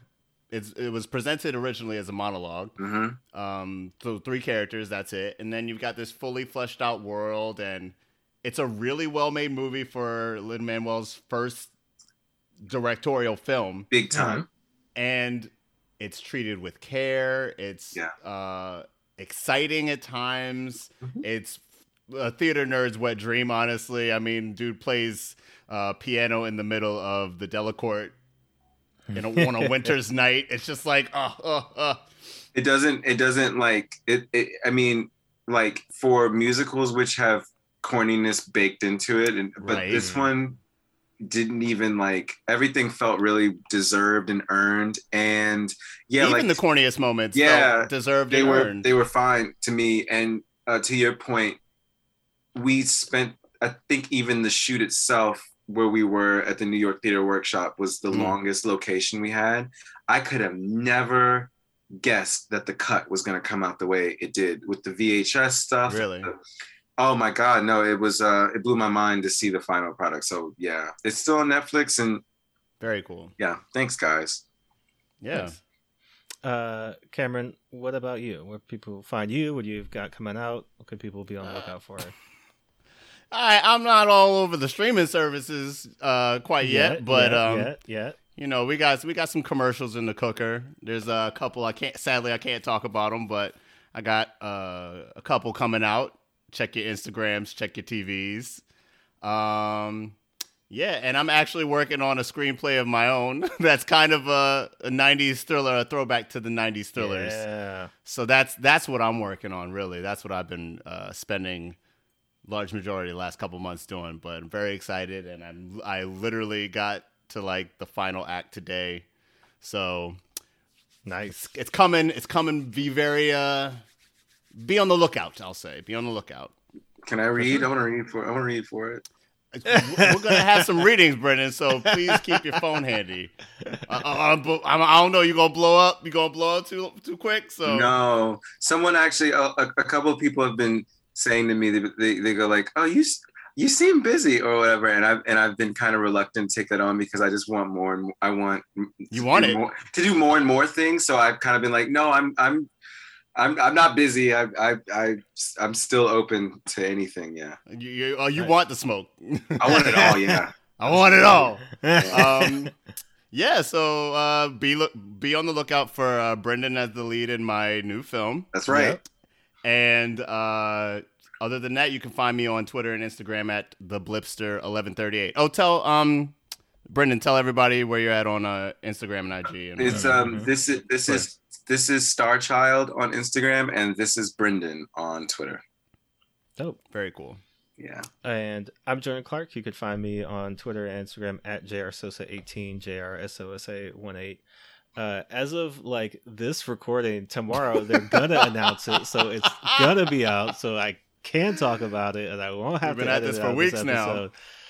I am part of the DC Comics Milestone Initiative, which is going to basically be like a fellowship program for uh, writers and artists of color for DC Comics. So we're going to be able to come in and work on some of these milestone characters and have an opportunity to you know learn more about the business and all this other great, wonderful stuff. So uh, that is me. Very cool. Very cool. And then I also have other comic stuff coming out that will be announced very shortly.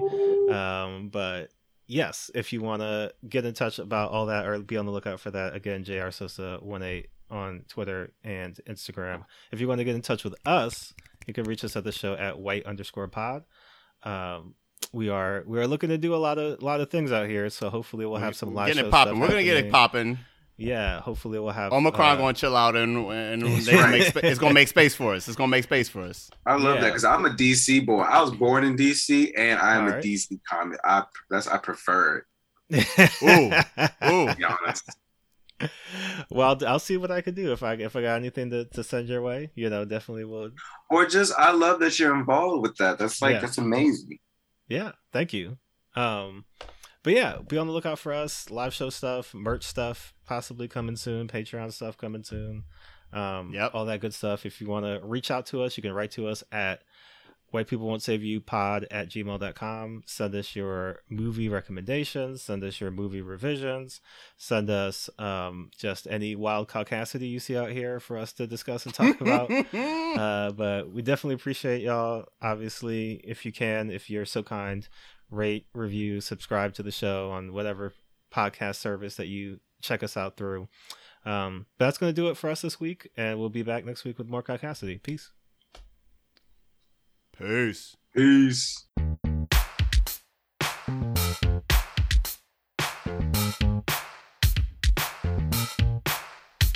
You can't save us. We don't wanna be saved. You can't save us. We don't wanna be saved. You can't save us. We don't wanna be saved. You can't save us. We don't wanna be saved. You can't save us. We don't wanna be saved. You can't save us. We don't wanna be saved. You can't save us.